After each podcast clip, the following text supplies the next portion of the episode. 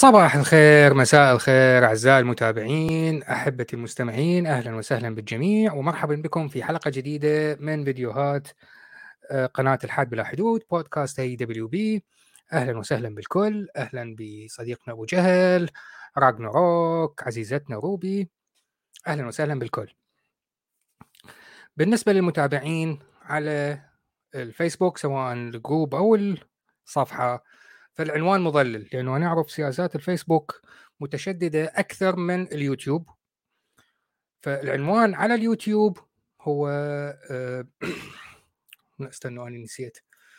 نسيت. إيش كتبت؟ كتبت آه هيا بنا نبعص أيمن جودة. وعنوان بديل آه كيف تبعص أيمن جودة للمبتدئين وبدون روت؟ لكن الفيسبوك سياساته متشددة أكثر وما ما يوافقون على هاي الاسماء الكلمات فغيرناها ما سبب السبب وراء غضب ايمن جوده. طيب نعطي الجواب على سؤال ما سبب انبعاث ايمن جوده أو كيف تبعث ايمن جوده وبدون روت للمبتدئين ببساطة شديدة لأنه هم هاي الكائنات كلهم عندهم جنون عظمة. فكل اللي تحتاج تعمله خطوة واحدة بس. اصعد على بث مشترك أمام الكل. لا ترد عليه مثل ما أنا أرد عليه بفيديو منفصل بحيث هو متأكد أتباعه وقطيع الخراف اللي هو أي شيء يقوله هم يكررون وراء مع مع. لا لا لا لا تعمل هاي لأن احتمال كبير جدا إنه أتباعه ما راح يسمعون الكلام. روح البث مشترك في أي مكان راح تتأكد إنه أتباعه موجودين تابع التعليقات حتلقاهم موجودين وشايلين التفوف ويطبلوا له. وفقط صحح له معلوماته. قال كلمة غلط قل له لا هاي ليست الحقيقة وأذكر الصح. بس خلصت. الخطوة الأولى بث مشترك في أي مكان الخطوة الثانية وبكل أدب قل له لا كلامك غلط. واذكر له الصح. انتهت. حبيبي سيدي عمر يا هلا بيك. صديقنا أيتيست ستان يسأل سؤال مهم. هل تنبعص أو انبعص أو بعبصة؟ كلمة قبيحة مثل عندنا في مصر. لا هي هي نفس المعنى اتصور من أقصى الشرق إلى أقصى الغرب. وسيدي عمر آه سيدي عمر مثلا أنت من أقصى الغرب. الكلمة عندك قبيحة صح؟ عندكم حتى بالدارجة؟ أكيد تكون لها معنى قبيح. اللي هي إدخال أصبعك في مؤخرة الشخص هي هاي البعبصة. قد تكون لها آه، اشتقاقات أخرى لكن المعنى واحد. حبيبي أبو جهل. يا صباح الخير يا مساء الخير ساعة مباركة. حبيب قلبي. ظهور صلاة المقدسة وتحية إلى سيادة المستشار. مبدئيا وبادئ ذي بدء. إيه. ومن البداية. عندي زوز سؤال. زوز يعني اثنين. هاي كلمة من الب... من ليبيا لا توصل للمغرب العربي على ذكر ال- الشتيمة تختلف من مكان إلى آخر. رقم اثنين بهاي الطريقة. عند البريطانيين عيب شتيمة. إحنا نقول اثنين كذا. okay. لما تعملها كذا هاي شتيمة يعني. مثلا تيجي تسوي الواحد آه أنت تشتمه. مثلا. أوكي. أنا عندي زوز سؤال. إمتى صار مستشار السيد أيمن؟ وإمتى صار الدكتور؟ هو مؤخرا حصل دكتوراه أتصور آه، قانون دستوري. مثلا؟ recently لا هو أخبرني أحد الثقات. أوكي. آه، آه، مستشار ما أعرف لأنه ما أعرف رتبة المستشار بالنظام القانوني المصري. هل يعني هي يعني. قد إيه؟ يعني مستشار كبير قاضي. يعني قد إيه كيلو؟ أنا اللي أعرفه المستشار ليست شيء كبير كبيرة. مستشار تعرض عليه القضايا للتدقيق. لا أنا سمعت فيديو ال- الدكتوره يخرب بيت التعب نسيت اسمها. okay. كان والدها محامي. YouTuber معروفة من ال- من السيدات المحترمات جدا. هي دكتوره هبة ديرباله okay. فكانت تشب وتنطفئ من كل من هب ودب يسمي نفسه مستشار لأنه والدها يعني اللي يسميه مستشار وهو محامي كبير يعتبرها تقليل من شأنه. والدها المرحوم فما ما فاني ما أعرف بهاي المسائل ما هو أنا أستغفر صلعتي ولمعتها، كل المعلقين عنده بيقولوا له يا سيادة المستشار. أتصور لأنه ال ثقافة ال اللي جاي من الغيط يتصور كلمة مستشار كل كلمة كبيرة. I don't know. إي بس إنه فمثل يعني مثل الناس مثلًا صديقتنا نيفين. الكل يكتبوا لها دكتورة نيفين. وهي ألف مليار مرة قالت لهم أني لا دكتورة ولا عندي دكتوراه ولا أي شيء. فهم مجرد يريدون يكبرون من شأن الشخص يعطوه فتعرف أنت الناس المثقفين من يرو يجون يكبرون شأن شخص يصفوه بالدكتور. و والفلاحين يسموه مستشار. زهجوا حال جهزوا حالكم، جهزوا حالكم، قريبًا راح اشتري دكتوراه فخرية وابعص الكل، وحط قبل اسمي الدكتور.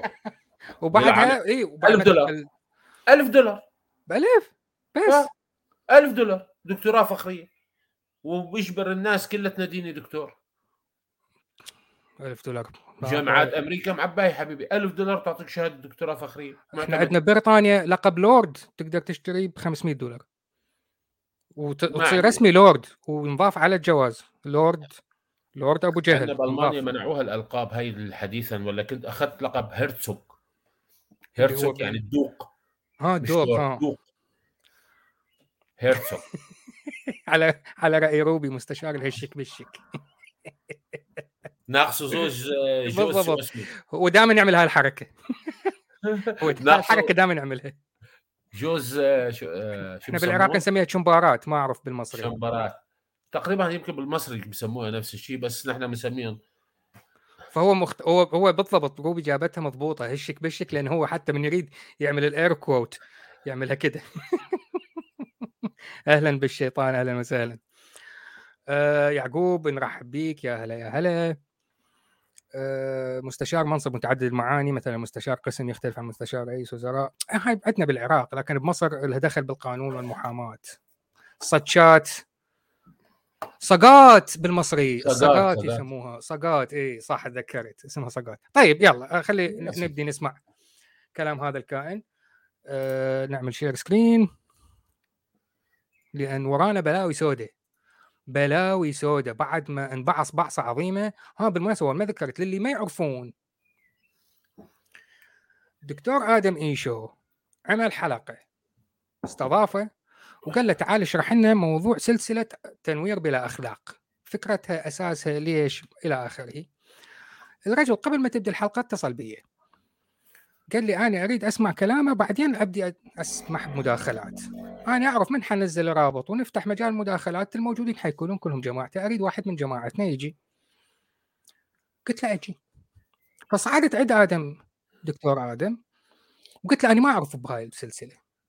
عنده خمس حلقات ولا عنده 500 حلقة؟ ما أعرف. أنا تابعت له حلقة واحدة بس اللي هي حلقة آه، التتويج ملك بريطانيا. قلت له والحلقة من الألف للياء كلها يا إما أنصاف حقائق أو بدون حقائق. شلب شلب شلب.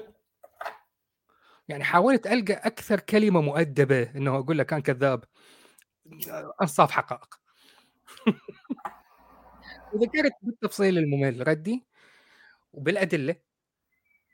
لأنه خ- مباشرة فتحت ال link ووضعت الموقع من parliament dot UK والكل كانوا أصدقائنا تابعوا هاي الحلقة اللي عملناها ونفس ال link وضعته وقرأته وذكرت هاي حالة واحدة من الادعاءات أنه الملك من حقه يرفض قانون والموقع البرلمان يقول لا مجرد formality فانتهت الحلقة وخلص الموضوع. ثاني يوم من نكل ذرات الهيدروجين.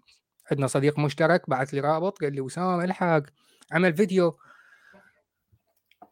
للرد تعقيب قلت له so وبعدين قال لي أكيد حيذكرك قلت له أنا عندي ديب سبيس ناين أهم. ما زال مستمر على سلسلة ستار ترek وصلت ال Deep Space Nine فأريد أكمل Deep Space Nine قال لي بكيف بعدين خلصت الحلقة طلعت أدخن شغلت اليوتيوب وأنا أدخن بالحديقة. أول ما شغلتها طلع راسا بوجهي هو يصرخ ويبقى ينتف بشعره ويصيح المتنويرين بهدف إرضاء شهوات مؤخراتهم. أنا قلت الله الله الله الله الله الله, الله. العملية وسعت قوي قوي قوي ظهر ما البعض جابه. يلحسها ما ها؟ جابه يلحسها ما أعرف ليش. هو ليش؟ أنت ب... أنا قد جنبك ولا كلمتك؟ جاء يعني ليش وصل راسا مباشرة اتجه للمؤخرات؟ ما علينا خل عرفتوا الباك هوايات يا أخي هوايات.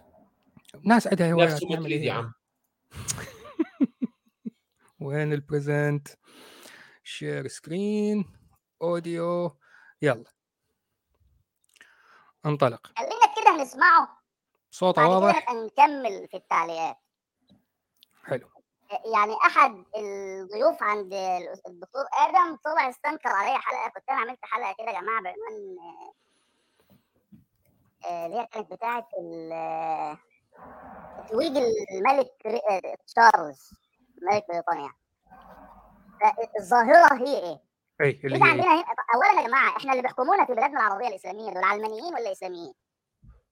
لا هذا ولا هذا لكن كمل يعني حكامنا اللي موجودين في مصر والكويت والسودان والس- والسعودية وسوريا ولبنان وليبيا وتونس والمغرب الناس دول يا جماعة علمانيين ولا ولا إسلاميين؟ لا هذا ولا هذا لكن يمشون على الدستور والدستور هو آه، يقول إنه الإسلام يعتبر المصدر الرئيسي لل- لل- تشريع للتشريع أو لا يجوز تشريع قانون يخالف الإسلام. فيعني ممكن هو يكون كافر ممكن يكون ابن أحبة القائد الدولة اللي عندك والحكومة اللي عندك. لكن بالأخير آه، يعني لا ما- ماشي على القرآن ومسمي نفسه مسلم وإنت كمسلم ما لك حق تخرج على الحاكم. وإن سرق وإن لاط. مو؟ وإن سرق وإن قتل وإن لاط. ما لك حق يعني مسلم. فيعني هم لا هو علماني ولا هو إسلامي هو راكبكم. بالشرع. طيب. حتى لو قلت إنهم إسلاميين نظم الحكم اللي موجودة في بلادنا. نظم حكم علمانية ولا إسلامية؟ okay ردينا كافي. ده لا يوجد واحد يدعي إن إحنا عندنا نظام حكم إسلامي. ده أنت لو حبيت أطلع لك من قوانيننا ما يخالف الشريعة الإسلامية مش هنخلص من هنا ل 100 سنة جاية اي لا عسل. إمتى إمتى لو نخلص حد في مجتمعاتنا دي جاب سيرة الإسلام أو الدين في أي شأن من الشؤون العامة أو في أي أمر سياسي تجد صراخ التنويرية يملأ العالم في حين إن كان تتويج الملك تشارلز داخل كنيسة ويستمنستر ويتوج بمعرفة كبير اساقفه الكنيسة. ولا يكون ملك إلا بعد أن إلا بعد ويظل يكرر هذا الكلام وأنا قلتها بالفيديو السابق وقلتها بقناه آدم. تتويجه كملك لبريطانيا كملك بريطانيا الدولة المدنية العلمانية صار بعد وفاة الملكة بيومين. وصار وكليتنا شفنا الل- م- مقطع لما كان يوقع وقلم الحبر ما كان يكتب وظل يبعد القلم يعمل هاي الحركات. هذا كان تتويجه كملك المملكة. لكن الجزء الديني من التتويج لأنه هو رئيس الكنيسة فوق ما هو ملك بريطانيا صار بهذا الاحتفال المهيب. لكن مش نعمل مهم. إيه؟ عند المسلم مش مهم. مش مهم. المهم إنه فات على الكنيسة. بالضبط. ما دام فات على الكنيسة اذا سقطت العلمانيه المقدس قلب الكنيسة مم. لا يجوز له أن يباشر اختصاصاته الملكية إلا بعد أن يوضع التاج على راسه داخل الكنيسة بمعرفة كبير لا كذاب لأنه هو مارس اختصاصاته كملك. من ماتت من ما بعد ما ماتت الملكة بيومين مثل ما أنا ذكرت وتوجوه ملك بريطانيا كان يمارسها من ماتت الملكة لحد. التتويج الديني من لحظة إعلان وفاتها. بالضبط. يعني هي تقال كمثل لكن بنفس الوقت هي يعني شيء يطبق. The king is dead. Long live the king. اللي صار عندنا بذاك اليوم The queen is dead. Long live the king. ماتت الملكة عاش الملك. لأنه ال- اللي فات راح واللي والجاي انتهت صار ملك وخلصت. بنفس المنطق الأعوج يا وسام رئيسه ورئيساء رؤساء كل الدول العربية بيروحوا بيصلوا بالجامع بالأخص. صلاة العيد عيد الفطر وعيد الأضحى. بالضبط فحكم ولا يجوز أن يكون ان الرئيس مسلم سني. روح يلا. إيه، بنفس إيه. المبدأ. آه حلال علينا حرام على غيرنا؟ على قولة المغربيين نقحب ونزيد غلاء لا؟ مو هو قصده إحنا إحنا عندنا إحنا مسلمين. و... و... والعلمانيين العرب كارهين هذا الموضوع لأنه إحنا عندنا إحنا مسلمين وهاي طقوسنا وهاي رؤسائنا وهاي ت... لما علمانيه يعملوها ليش ما تزعلون؟ هو هذا الفكرة من عنده. يا ماما زعلنا. قلنا لك زعلنا. وعندنا مظاهرات صارت ببريطانيا بيوم التتويج الديني اللي صار بالكنيسة. صارت مظاهرات والناس القوا القبض عليهم بتهمة إثارة الشغب. وأني من الناس ذكرت إنه لما رئيس وزرائنا طلع ذكر كلمات من ال- آه، الإنجيل. في حين هو سيخي عفوا هندوسي. أنا زعلت. لكن أنت بالنسبة لك الزعل أحتاج أفتح كاميرا وأطلع أنبح مثلك. ليل نهار. لا حبيبي هذا شيء داخلي ما أثر على أن الدولة علمانيه وانتهت القصة. كمل كتك القرف. وهو يحكم 14 دولة.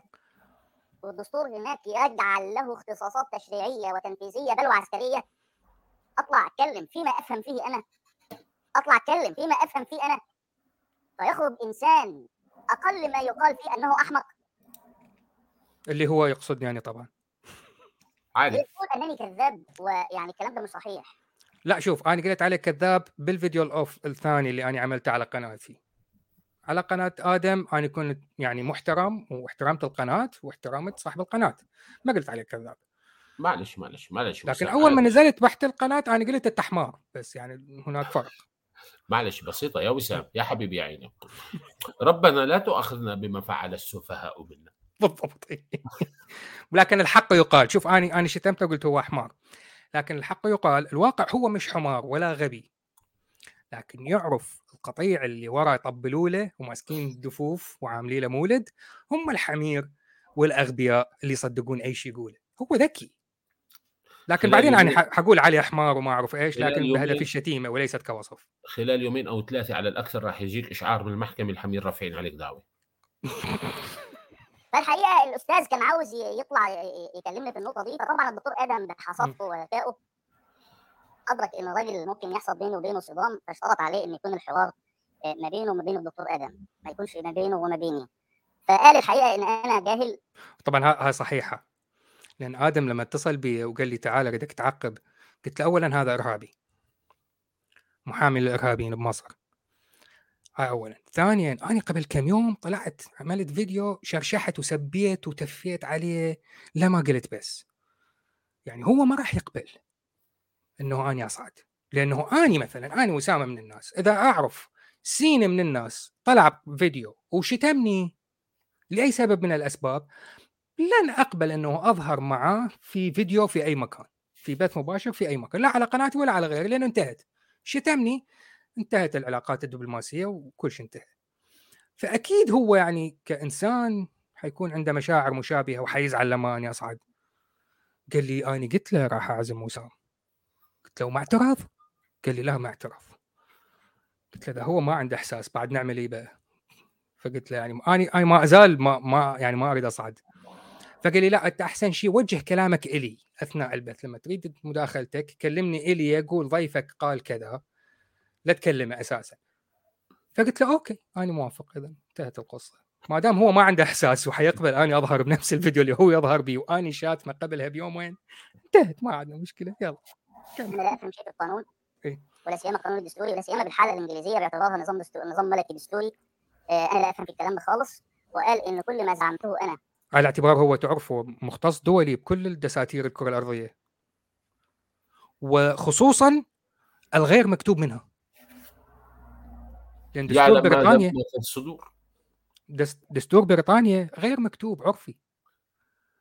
اللي يعرفه أهل البلد. إحنا ما عندنا مكتوب عندنا بالدستور أي شيء. وبالمناسبة أغلب الدول اللي ما صارت بها ثورات ما يكون عندها دستور مكتوب دستورها عرفي. لأن الدستور عادة ينكتب بعد الثورة. إحنا ما عندنا ثورة. فبقى الموضوع باسم الملك تدريجيا شوي شوي الصلاحيات تنسحب منه. إلى أن يصير مجرد يمضي طباع بس. لكن طبعا هذا الجهبذ هو هو يعرف هذا الشيء لكن بما إنه هو يعتمد على إنه اتباع كلهم حمير لن يقر بهذا الموضوع. كمل كمل. من وجود اختصاصات. لحظة واحدة يا جماعة. إيه. اجيبه كده الايه الجزء اللي هو قاله. إيه. أهو. آه، كل ما زعمته أنا من وجود اختصاصات للملك الكلام ده كله كذب وتدليس. أي كذب. ثم. استشهد علي بهذا المنشور اللي موجود على آه، صفحة البرلمان. آه، سليم يقول مساء تحية لحضرتك. أهلا وسهلا. والأستاذ أيمن أيمن مو موجود. يا ريت يا أستاذ التقيت بالعنوان وطريقة الرد عليه ولعلم حضرتك ننتقد دائما على قناته ومعظم ما يقدم نعترض عليه ويجيبنا بكل احترام. طيب خليك ويانا عبد الله. ما عندي مشكلة كلامك على الراس يعني بالفيديو السابق اللي عملته للرد عليه بخصوص موضوع تتويج ملك بريطانيا كذلك شخص لطيف صعد عندنا بالتعليقات كان اتصور كان محمد مجيد إنسان محترم بديع جدا وكذلك اعترض على أسلوبي. قلت له عمي حبيبي أنت أنت شخص محترم وهذا أسلوبك. أنا من النوع اللي يكذب أقول له أنت كذاب بوجهك يعني لن أنمق العبارة. واللي يشتمني ما خليت أحكي لكم نكتة عندنا بالمجموعة اجى واحد فرحان بنفسه ونزل سكرينز من التعليقات حوار بينه وبين عضو آخر. إي فالعضو قال له عبارة فهو رد عليه قال يا حمار الموضوع مش كذا طبعا مسلم لا أكيد يشتم. فقال له يا حمار الموضوع مش كذا فالطرف الأول اللي بدأ بداية محترمة مباشرة اجته يا حمار قال له أنت حمار وأهلك حمير وأمك حمارة وأجدادك حم- حمير إلى جدك السابع عشر كلكم حمير ولد حمير. فهو زعلان نشرها وعنده بالنسبة إلى انتصار أنت كملحد مثقف ما المفروض تتصرف بهذا الأسلوب؟ نعم يا روح أمك قلت له يعني يعني شتم. لأنه أنا مثقف ما تريدني أرد الشتيمة. فهذا الموقف نفس الشيء. فسيد عبد الله إذا تحب استمر معانا واسمع كلامه. وبعدها اكتب لنا تعليق إذا تعتقد رد فعلي يعني مناسب ولا لا. براحتك. أهلا كالفن أهلا. الانجليزي آه، البرلمان الإنجليزي يا جماعة له سايت رسمي على ال على ال على النت. والبرلمان هو هنا حاطط منشور. بيقول في اختصاصات الملك فيه إيه. اسمعوا كده. وأنا هرجع كده. لحضراتكم تاني. أي. آه، ضيفك ادعى إنه الملك عند- عنده آه، سلطات تشريعية. هذا الموقع ظاهر أمام آه، من هذا نفس الموقع اللي أنا استخدمته بالفيديو السابق وهذا المقطع اللي أنا ظهرت به وظهرت الدليل ووضعته كله. أوكي هذا الموقع الرسمي فالكل. سمع كلامي فماكو داعي نسمعه مرة ثانية. فنمشي ونرجع نكمل ويا اللي بيتكلم فيه ما لا يفهم. تمام. طيب يا جماعة معلش. أنا ردي سيكون من كلام هذا الجاهل. المتنطع اللي بيتكلم فيه ما لا يفهم. اللي جاي يعلم أستاذ قانون جاي يعلمني أنا يعني إيه قانون. هسمعه لكم تاني لأن أنا ردي هيبقى من لسانه. إيه. والان ال royal assent كما هو مكتوب لمن لا يعرف formality نعم هذا معك formality يعني مجرد rubber stamp بالانجليزي يعني مجرد جايبينه يمضي على اطباق يعني ساب الحمله الفرنسيه وقاعد. يمضي على اطباق تمام جميل جدا مم. الأخ ده قال في في مداخلته دي ثلاث أربع كلمات مم. قال اولا إن ده موقع مجلس الشعب المجلس, المجلس النواب الإنجليزي يعني ده المصدر. البرلمان. ده مصدر ال- الخبر القانوني أو هنا إحنا بنتعلم القانون من أهله يا جماعة. المجلس التشريعي الإنجليزي. مم. وأنا متمسك بهذا المصدر. إيه إيه قال. تفضل أن القانون يعطي الملك الحق على توقيع القوانين اللي بتجيله من مجلس النواب هو اللي بيقول يا جماعة. آه. جميل جدا. وهو اللي قال في الفيديو ده أها. إن القانون لما بيجي من مجلس النواب للملك بيكون مجرد مشروع بقانون. بمجرد توقيع الملك عليه يتحول إلى قانون واجب النفاذ. هو اللي قال الكلام. لا مش أنا اللي قلت. الموقع البرلمان هو اللي قال أنا مجرد قريته وترجمته. خلاص الحاجة الثالثه هو اللي قال اي إن الملك لا بيمارس حقه في رفض القوانين من ثلاث قرون. أها. خلاص كده؟ ايها معايا كده يا جماعة؟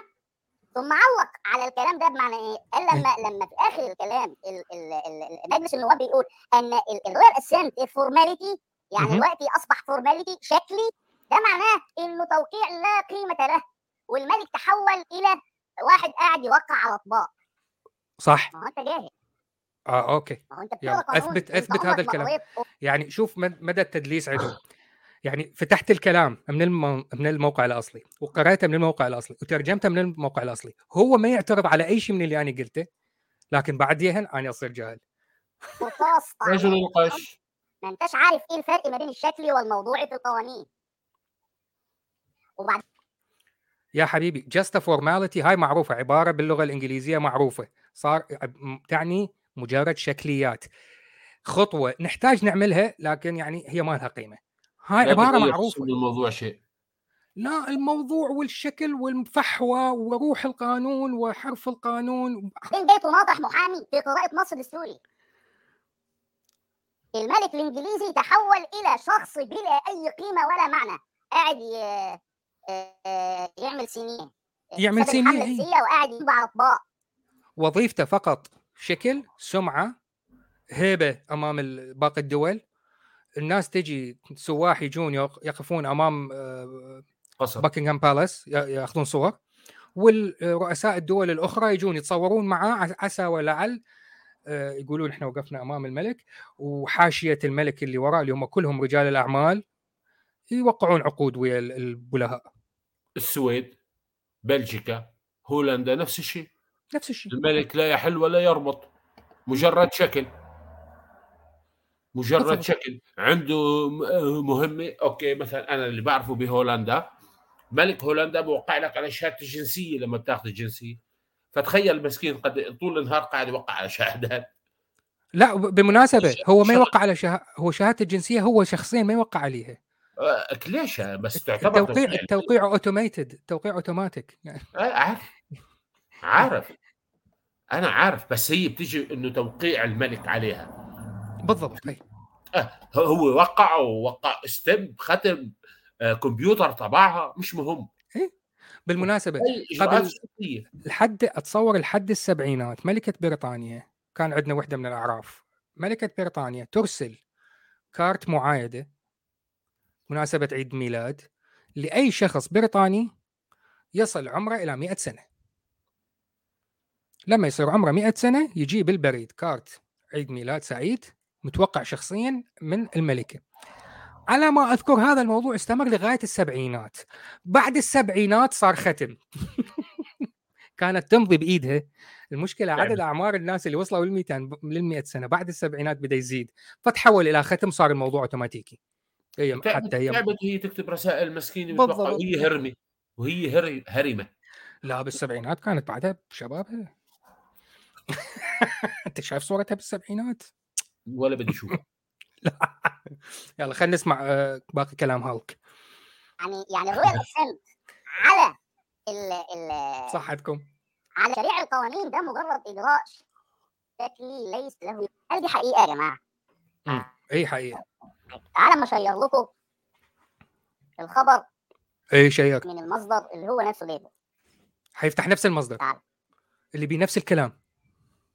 تعالوا كده نقراه. نعلمهم نعلمهم حاجة لله. يمكن يعرفوا يقروا قانون. لو انهم بيتجرؤوا على كل حاجة يعني هم في القانون اساتذته في التاريخ اساتذته في الفلسفة اساتذتها في كل حاجة اساتذتها ده الموقع. ده الموقع أهو. اللي هو صحيح، هو هذا نفس الموقع اللي فاهم استعملته. موقع البرلمان الرسمي صح. وأدي يا عم الرويال اسنت اي وده اللي شيره في الفيديو بتاعه. Royal أها assent is the monarch is the monarch's agreement that is required to make a bill into an act of parliament. مم. ال- ال- التوقيع الملكي توقيع الملكي ده اهو أهو is the monarch's agreement. Monarch's agreement اللي هي يا جماعة معناها الاصدار monarch's agreement ده هي معناها الاصدار لا the monarch's agreement يعني موافقة الملك. agreement موافقة مش اصدار موافقة.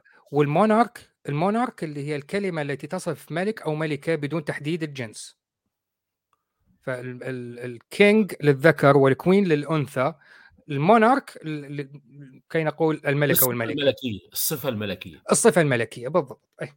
فيشرحون ما هي ال royal assent وأنا شرحت هذا الموضوع ال royal assent هي انه ال- ال monarch يوافق على القانون شكرا that is required to make ده المطلوب لتحويل bill مشروع القانون ده هو ل- أه. ل- لقانون أو لتشريع برلماني. أها. أيوه. نفسه. التوقيع الملكي التوقيع الملكي هو الاصدار اللي بيط... المتطلب المطلوب لتحويل مشروع القانون اللي جاي من مجلس النواب إلى قانون واجب النفاذ. حلو. هو هذا كلامي حرفيا. الج- الكلمة دي. To make a bill. ده المتطلب ده. المطلوب لتحويل مشروع القانون إلى قانون واجب النفاذ. أها. أيوه. While the monarch monarch has uh, has the right to refuse royal assent بالرغم من أن الملك له الحق في رفض التوقيع الملكي. أيوه. ما هو ما قراش دي بقى. لا قريتها. بس أنت كذاب وتعرف الحمير اللي وراك ما راح يتأكدوا من الكلام. هذا كلام قلته. إلى الحق لكن ما مارس حقه من 300 سنة فاتت. حتى لو مارسوا الملك حتى لو مارسوا مو إذا رفض مارس التوقيع. معناته عند إذا رفض ر- التوقيع معناته صار عنده تأثير على السياسة. أوكي بس البرلمان ما حيوافق حيرجع يبعث له المشروع مثل ما هو حرفيا. إيه معناها لا مو. مو, مو هلك عندك هنا دكتور الحمير لأنه عند الطب الحمير اللي وراه هو الدكتور بالنسبة لهم. عند هذا معناته عنده سلطة التعطيل إيش مركز عليها. وأنا بالفيديو السابق ذكرت إنه هو ما عنده سلطة تعطيل لأنه ما مارس أي شيء من 300 سنة. اللي عنده سلطة تعطيل هم مجلس البر... اللوردات. ومجلس اللوردات خلال ال 15 سنة اللي عشتها ببريطانيا المرة الوحيدة اللي عطلوا بيها أي شيء عطلوا أسبوعين بس. بعدين يعني مش القانون مش القانون اسمع على رؤوسهم كلهم. كمل. قتك من حقه إنه يفرض التوقيع على القانون. امم مش عاجباه. لأن الكلمة دي هتعرف اللي بيقرا النص إن الملك من حقه يوقع ومن حقه ما يوقعش يعني مش قاعد جنب على اطباق إيه لا مو أنا قلتها يعني دكتور الحمير أنا قلتها. يعني الراجل له راي اهو مش قاعد يعمل سينيه ما سابش الحمله الفرنسيه وقاعد يمضي على فانيلات اللعيبة. طبعا الظاهر هذا الموضوع بعصى جدا لما قلت ساب الحملة الفرنسية وقعد يمضي على اطباق لأنه ظل يكررها. وسنيه وقعد يمضي على اطباق ما ظاهر جدا بعصته هاي احتاج احتاج استعملها بكثره. عليه اي اللي هي النكته اللي من عادل امام ما اتذكر بها بس يعني ساب اللي- الحمله الفرنسيه وقعد يمضي على اطباق اي فيعني أنا ادري بالموضوع ليش انبعصت التهم منها؟ ليكون يكره عادل امام وأنا استشهدت من عباره من عادل امام وصدق عادل امام الخ... الاخوان يكرهوه maybes مش maybe maybes maybes إيه. جمع جمع maybe ده الكلام ده منين ده نفس المصدر اللي هو بيستدل بيه على الهبل اللي بيقوله. Nowadays this does not happen. ولكن في الوقت اللي إحنا فيه ده ده ما حصلش. ما حصلش. اي ده ما حصلش ولكن الدستور العرفي الإنجليزي يعطي الملك الحق. لاحظ هو يقول لك الدستور العرفي اللي هو ما مكتوب وهو ما يعرفه لأن هو ما عايش بهذا العرف أنا عايش هذا العرف. هو يفتي بمزاجه. الدستور العرفي يعطي هذا الحق. لا حبيبي الدستور العرفي ما يعطي هذا الحق. لأنه سلطة الملك أو المونارك في أي دولة بدون ثورة تبدي تتآكل شوية شوية. أنت تخيل مثلا مثلا العائله المالكه البريطانية عندهم أملاك؟ أبو جهل أنت يعني من خارج بريطانيا. عندنا أملاك. رأي هاي الأملاك وين يروح؟ مصاريفهم الشخصية مصاريف الخدم مثلاً يعني؟ الدولة. أحب أصدمك ب... مثل- أي مواطن. بالضبط. طيب أحب أصدمك بمعلومة؟ نعم بياخذوا قرض كمان. خلال ال 20 30 سنة الماضية مو إحنا شوي شوي نبدي ناكل من سلطة العائلة المالكة. خلال ال 20 سنة الماضية بدأوا يتصرفون بطريقة مختلفة. يسلمون كل أملاكهم للدولة. وكل أوه. ملك الملكة عملتها ولما اجى تشارلز ثاني يوم بعد ما ماتت الملكة من ضمن الطقوس لاستلام السلطة رجع وقع على نفس التعهد. سلم كل ممتلكات العائلة المالكة كلها للحكومة. كلها. والحكومة تشكل لجنة تقرر مصروف العائلة المالكة إيش قد بالسنة وتخصص لهم ميزانية وتعطيهم اياه من ريح الأملاك. تخيل أنت حتى مصروف جيب العائلة المالكة وأفرادها الحكومة هي اللي تحس تحدده. طبعا. قبل 40 سنة هذا الكلام كان صعب. الآن هذا معروف من الشخص البريطاني الشخص البريطاني يعرف هذا الكلام لأنه أنا عايش هاي الأعراف. أنا من ابن البلد. أنت قاعد بكفر ما أعرف إيش وتجي تعطيني تفاصيل دستوري العرفي. كفر وأنت ما المعزة. تعرف شنو هو. كفر, كفر المعزة. جاء من كفر المعزة. تريد تقول لي أني دولتي دستورها العرفي شنو تفاصيله؟ في رفض التوقيع الملكي. The last such, education was uh, in uh, 1780 يعني الكلام ده ما حصلش من سنة 1708 مهم. and the royal assent is regarded today as a formality. وال- the royal assent اللي هي موافقة ال monarch ال- is regarded today تعتبر الآن just a formality. شكليات. التوقيع الملكي أصبح اليوم formality شكلي. فلان البيه جاهل متنطع ما. يعرفش يعني إيه كلمة formality في القانون صح اي ما أعرف ما أعرف. العيال اللي في G 2 أو في G 1 تي جي 1 اي كليات الحقوق بيعرفوا الحق الحق جو الشرطة عليك. سم رجعوا تذكروا انت محامي الارهابيين القانون يصدر بنوعين من الإجراءات. أها اي إجراءات شكلية وإجراءات موضوعية. تعالوا اسمع، إيه حيلففنا. قانون دستوري. اي لا شوف يا حيلففنا سيدي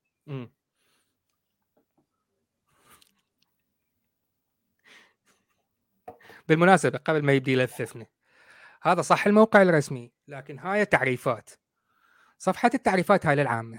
هاي ليست نص قانوني. النصوص القانونية موجودة في الكتب. يعني من الصعب جدا إنه أفتح موقع وأروح للصفحة الفلانية أجد النص الكامل للقانون الفلاني. لا. القوانين والنصوص والتشريعات والتعريفات القانونية هاي نجدها بالكتب. يقرأها أهل الاختصاص. المواقع الرسمية هاي للعامه الناس عشان تفهمها، فالنص اللي بيها ليس نص قانوني كما يدعي دكتور الحمير. هاي بيها كلام جو public كما نقول في بريطانيا. جو public ممكن يفهمها. كلها مكتوبة بال layman terms، جو public اللي هو الإنسان العادي ومكتوبة بلغة مفهومة layman terms بلغة مفهومة للعموم. لا تستخدم مصطلحات معقدة. وهاي تحديدا هاي سلسلة الأحرف والصفحات وما أعرف إيش هاي التعريفات للعامة وليست تعريفات شوف كاتبي لك ABC هاي التفاصيل هاي كلها. كل اصطلاح قانوني يشرحوه للعامة. فال royal assent مصطلح قانوني. شرحه للعامة كتبوا لك إياه. لذلك كتبوه بثلاث اسطور الشرح القانوني يحتاج 50 60 صفحة. دكتور الحمير يعرف هذا الكلام. يعرفه بالتأكيد يعرفه لكن يعرف إنه الحمير اللي ورا ما يعرفون فيستغلها. طيب خلينا نكمل نسمع الكلام. just formality اللي مجرد شكليات حيلففنا. استعدوا للفة شدوا الحزام تأكدوا باللفه آه عبد الله سليم أنت موجود معانا؟ مستعد للفة؟ حياخذنا يلففنا؟ أنت حتلف معانا ترى. يلا لف. كيف يصدر قانون في مجلس النواب الإنجليزي وغيره من المجالس؟ اولا دخول مشروع القانون للمجلس. إزاي القانون بيدخل للمجلس؟ إما إن الحكومة الإنجليزية بتقترح قانون، على فكرة أنا لسه هعلق دلوقتي على سلطات الملك اللي هو ملوش أي سلطات ولا له أي اختيارات. ده مجرد عروسة منظر كده مقعدينه على التاج. زي ما قلنا كده يا جماعة يعني المرض ده ده اللي مش علاج. كل شيء علاج. الا الحماقة لن تجد لها علاج. الحكومة تقترح القانون، أحد أعضاء مجلس النواب يقترح القانون، كتلة برلمانية تقترح القانون، أحد الأحزاب يقترح القانون، إحدى مؤسسات المجتمع المدني زي النقابات المهنية أو العماليه أو روابط وزي زي الشواذ مثلا ممثلين في مجال المنظمات اللي ترعى مصالحهم يقدموا مشروع للقانون، أحد المواطنين يتقدم بمشروع قانون ويقدمه إلى ال- ال- العضو البرلماني اللي بيمثله فعضو البرلمان اللي بيمثله يأخذ هذا المشروع ويدخل إلى المجلس، الإجراء ده اسمه إجراء شكلي. ركزوا معايا يا جماعة عشان في النهاية نفرق يعني إيه فورماليتي يعني إيه شكلي ويعني إيه موضوعي. وهل الشكل ده معناه إنه تافه ملوش أي لازمة في إصدار القانون؟ دخل مشروع القانون واتسمع في القاعة إن وافق عليه المجلس إن إحنا ناخد الأمر بجد بيطرح على لجنة اسمها لجنة المقترحات. لجنة المقترحات دي لجنة مكونة من مجموعة القانونيين ومجموعة من المختصين الفنيين هم أعضاء في البرلمان. ياخدوا مشروع القانون يناقشوه فلو تبين ليهم صلاحيته وجديته وإنه هيحقق مصلحة للدولة أو للمواطن بيحطوه في صورة قانون. صورة مقترح كده بالقانون. ثم يعرض على اللجنة التشريعية، اللجنة التشريعية دي بقى خبراء قانون وخبراء دستور، دول الناس بقى بتوع قانون قاعدين يابا يمسكوا بقى هذا المقترح ويحولوه من فكرة إلى كود قانوني بعد الاطلاع وبعد الاطلاع وبعد الاطلاع وبعد الاطلاع مادة أولى مادة اثنين مادة ثلاثة وفي النهاية يطرح على القاعه الإجراء ده موضوعي ولا شكلي؟ هو شكلي. العرض على اللجنة التشريعية. ثم ترسله اللجنة التشريعية إلى القاعه فيطرحه رئيس الجلسة للمناقشة. تبدا بقى. الأعضاء في مناقشة موضوع القانون. ويبدأ بقى المجلس يقول وجهة نظره الصياغة اللي جاية من اللجنة التشريعية. لحد ما يطلع بتقرير من القاعه إما بالموافقة على الصيغة الحالية أو بالموافقة على القانون مع بعض التعديلات أو برفض هذا القانون. كل اللي أنا بقوله ده ده الاجراء الموضوعي هنا دخلت تفرض الموضوع. فإن وافق عليه خلاص. إن شافت القاعة الموافقه على القانون كمشروع مع بعض التعديلات يرجع للجنه التشريعية لإعادة الصياغة ثم يعود مرة أخرى إلى القاعة. في النهاية يصدر القانون من المجلس. هنا لن يعد اسمه مشروع قانون. مشروع قانون ده قبل المجلس ما يوافق عليه. لما تقدم من المواطن من الحزب من البطيخة من أي حاجة طول ما هو بيناقش داخل المجلس اسمه مشروع قانون وافق عليه المجلس اسمه الحشيش أوكي. الوضع كويس الحمد لله everyone.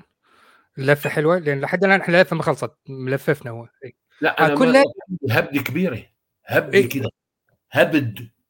لا لا هو كل كلام هذا ما عليه اعتراض لا لا لا لا في اعتراض. مم. لحظة. أنا مواطن جربوع حقي فرنك مستواي صف سادس عفوا أنا مش متعلم وسبع سنوات صف الأول طالع طرد لعدم الأهلية للتعليم. بروح بعمل نص قانون وبعطيه لعضو البرلمان المسؤول عني هو بروح يقدمه لمجلس النواب. شو طبعا هالمسخره طبعا عادي عادي. انت انت شو هالمسخرة هاي؟ لكن ناس من ضمن اللفه ناس ناس عقولها هيك ومحامين ما بتسترجي. محامين إلى 30 40 سنة بالمهنة وقاري كتب القانون مفصفصتها فصفصة ما بتسترجي تصيغ فكرة قانون. بدي إجي مواطن. مواطن. مواطن. من جماعة الهشتك بيشتكي يابا. بده يعمل قانون ويعطيه لعضو البرلمان وعضو البرلمان مثل الكلب بده يروح يوديه للبرلمان. إيه بقى طبعا طبعا. لعن. بس استنى استنى, استنى خلي يكمل اللفه استنى استنى. هاي كلها معترض لأنه just formality يعني الآن هي شكليات فقط. ثم يوصل من المجلس إلى القيادة السياسية اللي الدستور أعطاها الحق في إصدار القانون. سواء رئيس الجمهورية الأمير الملك السلطان أي حاجة أي حاجة. الحالة الإنجليزية بيوصل إلى الملك ليه؟ علشان؟ يصدره اللي هو ال monarch agreement اللي هو ده يا جماعة مم. خلصت؟ خلصت آه، اللفة؟ آه بعد ما خلص monarch agreement monarch's agreement الإصدار هي الترجمة الحرفية ليها ال- ال- التوقيع الملكي أو الموافقة الملكية إنما الاصطلاح القانوني ليها هو الإصدار يبقى هيروح للملك علشان يستكمل الشكل مم. عشان يا حبيبي يستكمل الإجراءات الشكلية. formality. ده معنى كلمة formality. ان ده إجراء شكلي؟ تعالى لي بقى.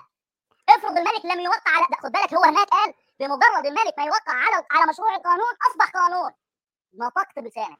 أنت قلتها بلسانك. بمجرد الملك ما يوقع على القانون على مشروع مم. القانون أصبح قانون واجب النفاذ. طب الملك لو ما لو ما وقعش لا يمكن. ما هو الدستور العرفي اللي أنت ما تعرف عنه أي شيء يمنعه من أنه ما يمضيش. يمنعه. فيعني تتباس يعني حتتباس حتمضي يعني حتمضي. ان يتحول إلى قانون ده اسمه مفهوم المخالفه يا جماعة. طيب لو الدستور الإنجليزي عاوز يجعل الملك عروسه لعبة قاعدة على العرش ليس لها أي اختصاصات لا تشريعية ولا تنفيذية ولا عسكرية ولا قضائية ولا أي بطيخة. لماذا أعطاه اختصاص إصدار القوانين؟ التو- لأنه إذا لم يعطيه اختصاص إنه يوقع على هاي القوانين حتتحول إلى جمهورية. يا دكتور الحمير. حنصير جمهورية تسقط الملكيه يا عم خلينا نسميه الريال اسن ليه إعطاه آه، آه، الاختصاص بالتوقيع إجراء يعني إحنا بنهزر مثلا بنلعب مع بعضنا يعني إجراء أوكي بس اهدأ اهدأ شوي اهدأ اهدأ. هو ياخذ لغة إنجليزية ويترجمها يحولها إلى لغة قانونية مصرية. تخيل أنت بالعربي. يعني هاي شو لها دخل بهاي شوف بابا شوف حبيبي هذا Cambridge Dictionary هذا قاموس كامبريدج يعني شنو formality فنعطيك مثال على المعنى الكلمة. آه لا لا خلي كبرها إيه ده؟ خلي نكبرها. إيه ناس تقرأ. نعطيك مثال. ما معنى formality هو شيء يجب أن يحدث لكنه لا يحمل أي أهمية. Something that has to be done but has no real importance. مثال على ذلك you'll have to sign the visitor's book. هاي أي جهة عامة ندخلها عادة متاحف أو شيء من هاي من هذا القبيل. أحيانا فنادق إذا كانت قديمة يكون بها شيء اسمه visitor's book دفتر كبير ضيوف يوقعون. دفتر الزوار. دفتر الزوار شكرا صديقي. مثال على ذلك you'll have to sign the visitor's book but it's just a formality. يعني هو توقيع ال visitor حيقدم يأخر ما يفيد. لكن هي مجرد شكليات أمضي. ونكرر التعريف مرة ثانية. من وين؟ من جامع من قاموس كامبريدج. مش من قاموس كفر المعيز. قاموس لحظه كامبريدج. قاموس أيمن هو قاموس الجيب. عرفته؟ هذا إيه. القاموس اللي عنده. بالضبط. ال formality تعني شيء لابد أن يحدث لكن لا فائدة منه. No real importance. لا هذا أهمية له. لا أهمية له. فهمت؟ نو التوقيع الملكي على القانون ملوش هاي اللثة كلها عشان يقول just a formality معناها not really just a formality. just a formality. أي قيمة خالص. طب لما هو ملوش أي قيمة خالص إحنا بنهرج مثلا؟ اي أنت الموظف على بتهرج؟ خلاص اصح لا يا حبيبي. ده لانك جاهل بالقانون؟ لا تعلم إن توقيع الملك هو من جعل هذا النص قانون. طيب هل يملك الملك رفض القانون أهو يا جماعة العبارة الثانية اللي هو من يعني لتدليسه لم يقرأها. لتدليسه لم يقرأها. ليه؟ حتى لا يكشف للناس إنه ما هو يا كذاب أنا قريتها والكل سمعوها. ما أعرف ليش أنت مصر إنه تدعي إنه أنا ما قريتها قريتها مدلس وكذاب. the monarch has uh, the right to refuse royal assent بالرغم من أن الملك أو يعني ال- الإصدار أو يعني حق الملك في إصدار القانون يملك يملك الحق في الرفض. Has the right to refuse. أهو the right to refuse. إيه؟ إلا إن هذا الرفض لم يحدث من 300 سنة. لأنه حالهم حال أي سلطة ملكية سلطاتهم تبدي تنخذ منهم شيئا فشيئا والدستور العرفي يتماشى مع هاي السلطات اللي تفقدها العائلة المالكة شيئا فشيئا. مثل ما كانت العائلة المالكة عندها أملاك تتحكم بيها واختفت هاي الصلاحية وسلمتها للحكومة. رسميا أمام العالم ال ال ها قبل قبل فترة قليلة جدا كان عندي واحد صديق ساكن بجنوب إنجلترا. عنده آه عنده بيت. مثل ما أنا ساكن بهذا البيت هو ساكن ببيت لكن بيته قديم. وخلف البيت حديقته كبيرة شوية. فما باني سياج لأنه خلف الحديقة غابة فبتاركها مفتوحه على الغابة. الغابة تملكها العائله المالكه من أملاك العائله المالكه تابعه للكراون تابعه للتاج الملكي. فعنده آه، شجرة بالضبط صايرة بمكان السياج حدود ال- حديقته. بين حديقته وبين الغابة اللي هي تابعة للعائلة المالكه تابعة للتاج. إذا يقلم إذا يريد يقلم الشجرة لأنه صايره على حديقته إذا يريد يقلمها يقطع بعض الغصون اللي ضمن آه، بيته ملكه. تصريح. يحتاج تصريح. يحتاج موافقة ملكية. موافقة ملكية منو اللي وقع عليها؟ الموافقة الملكية. الملك صح. في هذه الحالة اللي يوافق عليها منو ممثل العائله المالكه اللي هم المجلس البلدي لأنه تسلمت هاي الغابة للحكومة. وصار المجلس البلدي هو اللي يتحكم بيها؟ أخي ليك نصيحة قل له لصديقك يعملوها الشجرة هي منطقة منزوعه السلاح. معناه ان من حقه يرفض. طب لو رفض حقه. حقه الملكي لا مو من حقه هذا الحق انسلب منه قبل 300 سنة بس أنت نايم وما تعرف. اللي علماء القانون الدستوري بيسموه سلطه لاحظ الانبعاص حالة الانبعاص اللي هو عايشها لحظة يا صديقي يا صديقي انتبه. في قاعدة بالشرع الإسلامي تمام؟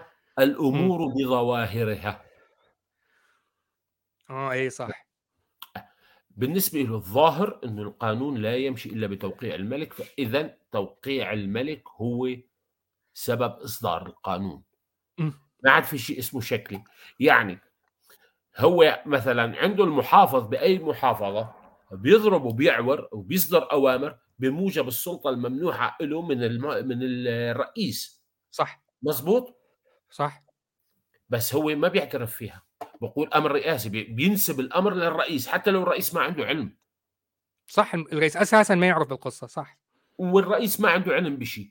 بس أنا بحكم السلطة المخولة إلي من ولي الأمر نفذت وعملت اللي بدي إياه طالما لا يتعارض مع مصالح ولي الأمر.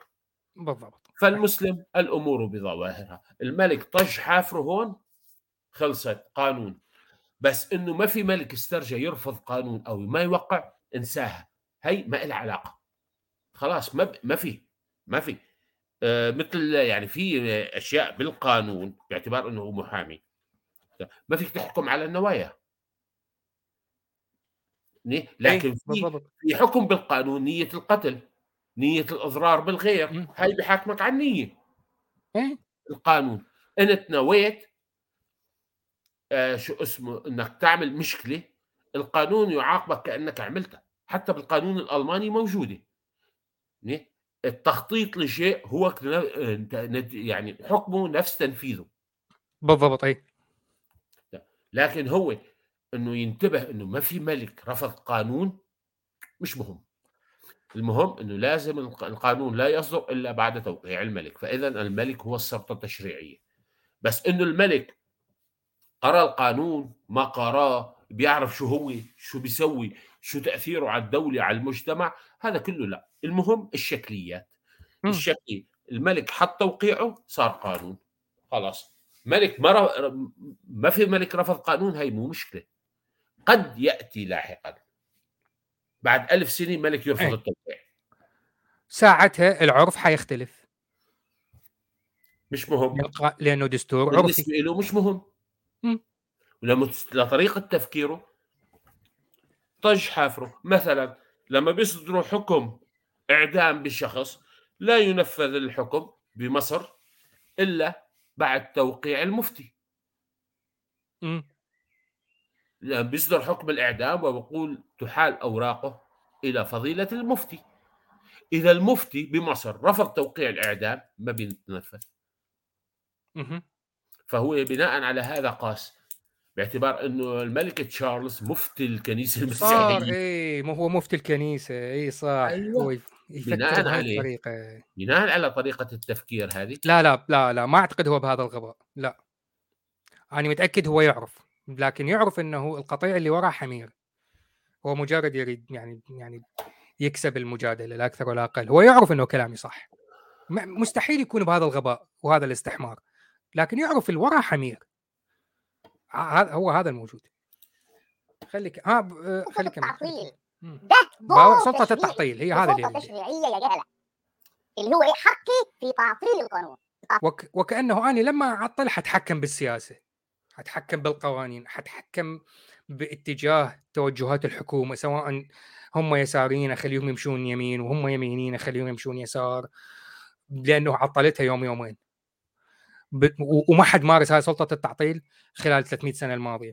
هو المسكين الملك تشارلز الملك المسكين اللي هو معروف عالميا هو من جماعة حماية البيئة.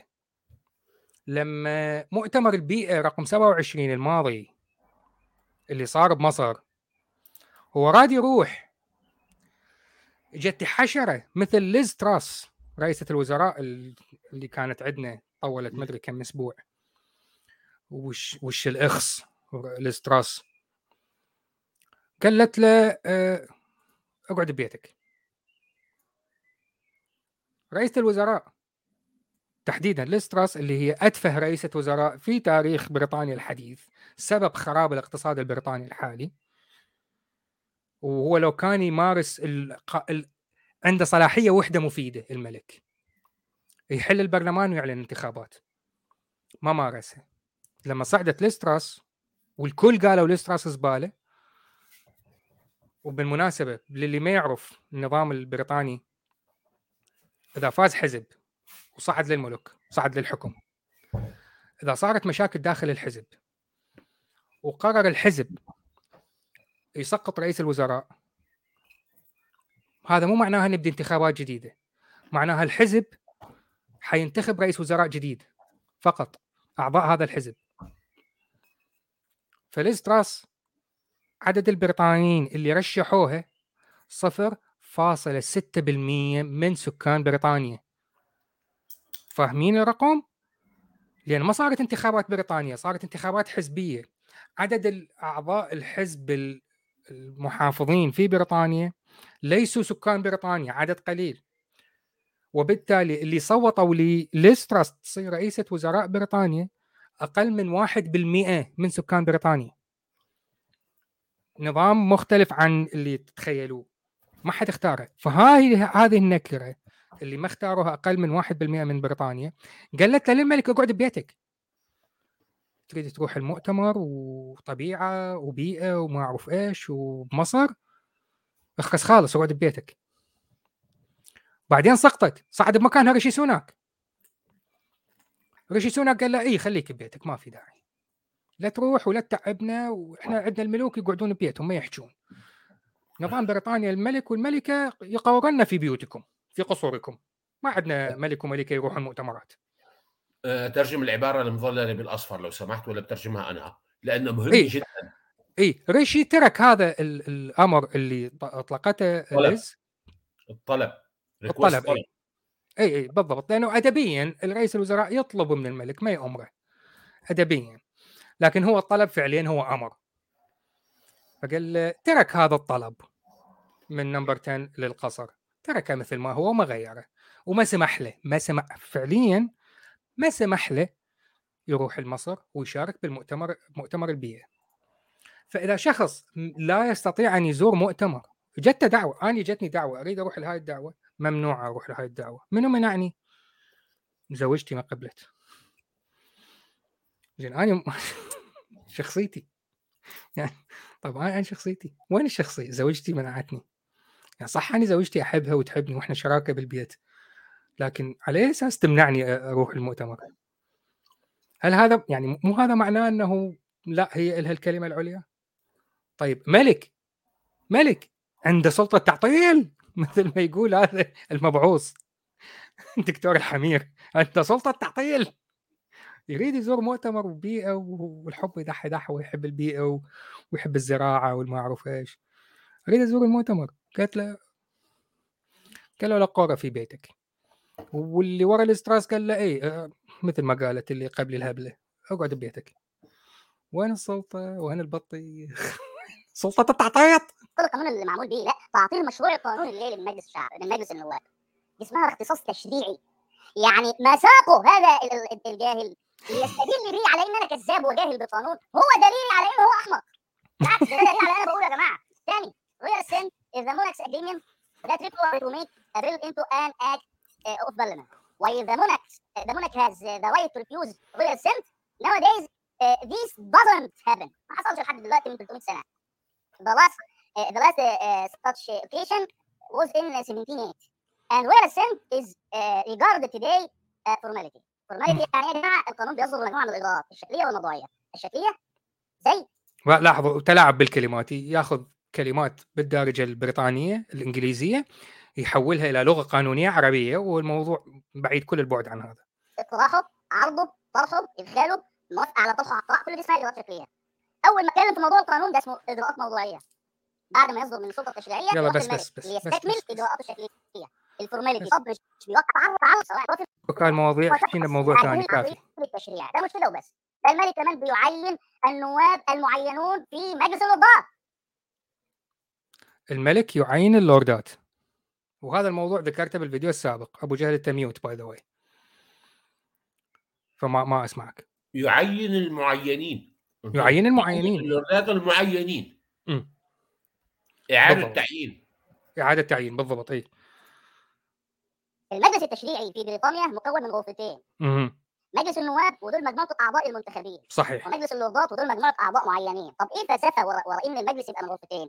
وارد ان الشعب لما يجي يختار لما يجي يختار ع- ا- ا- ممثلينه في السلطة التشريعية يدخل بالفعل العدد المطلوب لكنه ناقص الكفاءات. يعني مثلا إحنا محتاجين آه، 20 طبيب 25 تخيلوا هذا الكلام صحيح. تجاري آه، تخيل. 30 اقتصادي 50 مشرع يعني 50 متخصص في القانون. محتاجين آه، 10 سياسيين آه، 17 علماء اختصار. هنا المشرع الدستوري عالج هذا النقص بفلسفة وجود غرفة أخرى في المجلس التشريعي بنسميها إحنا عندنا مجلس الشورى ال- ال- في إنجلترا بيسموها مجلس صح. ياتي الملك ويختار بعض أصحاب الكفاءات والتاريخ. كذب. وصلنا للكذب بدينا بالصح ووصلنا للكذب. الملك يختار الملك ما يختار. مثل ما أني صرت مواطن بريطاني بموافقة الملكة الملكة ما تعرف من وسام. الملكة ما قرأت ملف وسام. الملكة ما تعرف أي شيء عن وسام وما وقعت على طلب وسام لأن يصبح مواطن بريطاني. لا وقعت ولا وافقت ولا تعرف بالموضوع. لكن لما جتني الرسالة أنه أنا تم الموافقة علي وكملت الإجراءات والملكة سمحت لي أصير مواطن بريطاني هي الملكة ما ما تعرفني. هاي مجرد لغة. لغة إنه الأمر يحدث بمباركة الملك بمباركة الملك. تسمح لنا الملكة يسمح لنا الملك. مجرد لغة. في واقع الحال هم ما عندهم هاي السلطة لأنه ما يسمى civil servants. هناك يعني الحكومة البريطانية مكونة من طبقتين. الطبقة المنتخبة أو الطبقة التشريعية عفوا الطبقة التشريعية اللي نصها منتخب ونصها معين اللي هم البرلمان وال House of Lords والطبقة الأخرى اللي هي الطبقة الخدمية ما يسمى civil servants الموظفين الحكوميين هم اللي يقومون باغلب التفاصيل الإدارية بالحكومة. واضحة الفكرة؟ الحياة الروتينية الإدارية في بريطانيا تمشي ويمشوها ال civil servants أغلب القرارات الموظفين الحكوميين هم اللي يتخذوها. لا العضو المنتخب ولا العضو المعين بمجلس اللوردات لا. civil servants ناس موظفين عند الحكومة. هؤلاء هم اللي يتخذون القرارات الإدارية اليومية في الحياة اليومية وليست السياسية. فمن حيجي يقول لك الملك عنده عنده السلطة الفلانية لا حبيبي ما عنده السلطة الفلانية. إحنا لغة نستعملها فقط نقول وذكرتها بالفيديو السابق مثل ما جيمس بوند يقول at Her Majesty's pleasure يعمل آه، حسب مشيئة آه، صاحبة الجلالة. هو في الحقيقة هو مجرد موظف. يعمل في يعمل في جهة من جهات الحكومة. لغة يقولون هم يعملون حسب مشيئة العائلة المالكه حسب المونارك. هير ماجستي هيز ماجستي هوفر إلى آخره. فاجى الكذاب مرة أخرى رجع مرة ثانية. اللوردات يعينهم الملك. صحيح. رسميا تم تعيينهم من قبل الملك لكن من هم الذي تم تعيينهم؟ الحكومة هي اللي تحكم. لاحظ الحكومة تقدم قائمة بأسماء مرشحين يصيرون بمجلس اللوردات من الذي يستقبل هذه القائمة؟ لجنة مخصصة داخل مجلس اللوردات يعني أنا عندي صاحبي أريد أعمل أنا رئيس وزراء عندي صاحبي عمل لي جميل وقلت له أنت بمقابل هذا الجميل اللي عملت لي إياه أنا حرشحك تصير لورد منو اللي حيحكم يصير لورد لو لا؟ لجنة خاصة داخل مجلس اللوردات. هم اللي يوافقون. وبعد ما يوافقون يعملوا إيه؟ يعطون هاي القائمة تبعث إلى من؟ للملك. ماذا يفعل الملك؟ يمضي. سيني تفضل.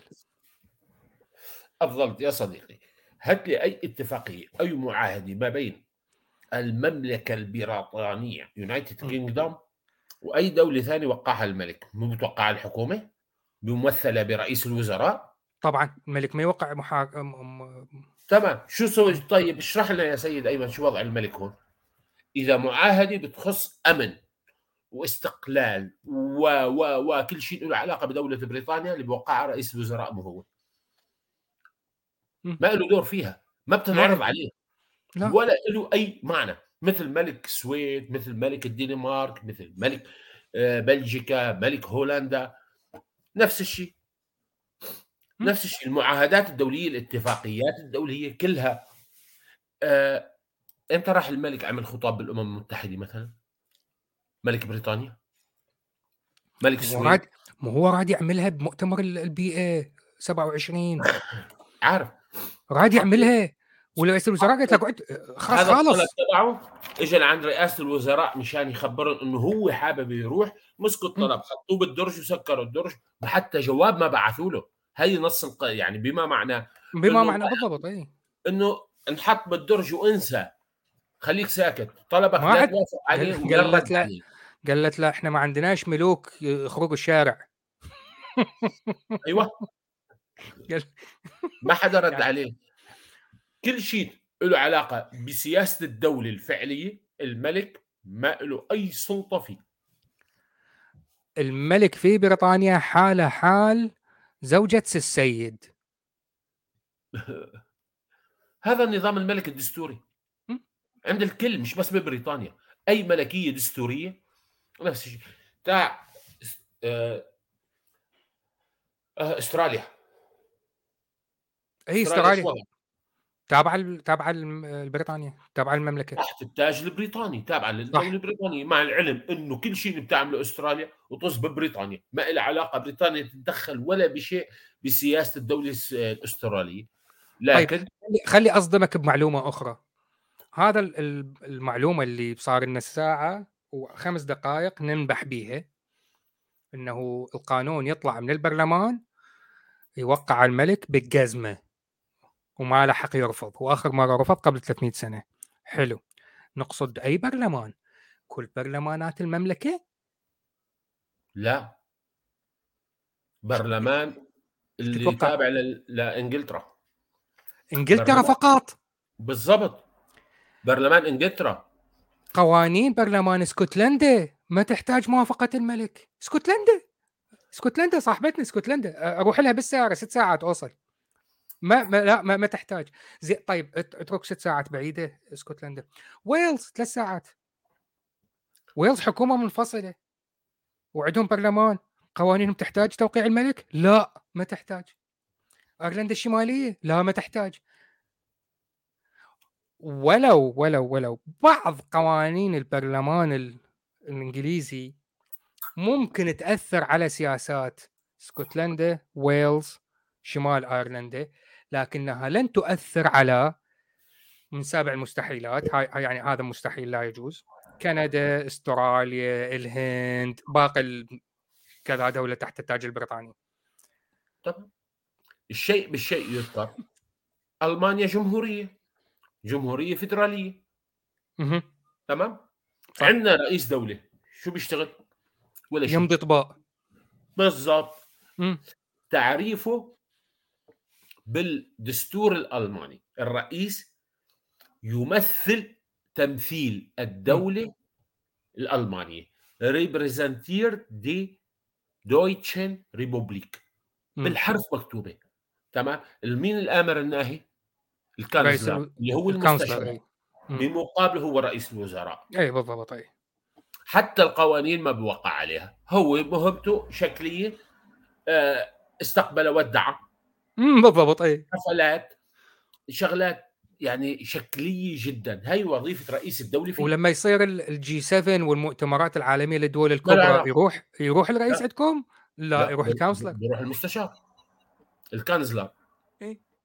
بيروح ال Kanzler طيب خلينا نختصر بعض okay. الشيء لأن لأن حيبدي يقول لك هو اللي يستشير وهو اللي يحدد والبرلمان والسياسات داخليه ويتفاصل يروح ويجي ولما أنا ذكرت إنه هو ما له حق يختار وبالسياسة البريطانية اللي هو شيء سلبي عندنا في بريطانيا في إنجلترا تحديدا إنه بما إنه رئاسة الوزراء هي اللي ترشح اللوردات ومجلس اللوردات يوافق أو يرفض وبالأخير الملك يوقع ويمضي وينتهي الموضوع.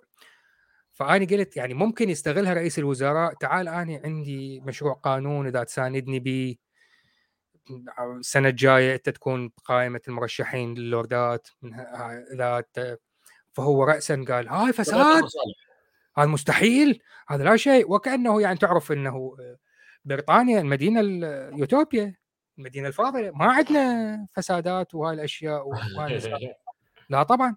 مو تعرف ع- ع- عقدة الخواجة يعني.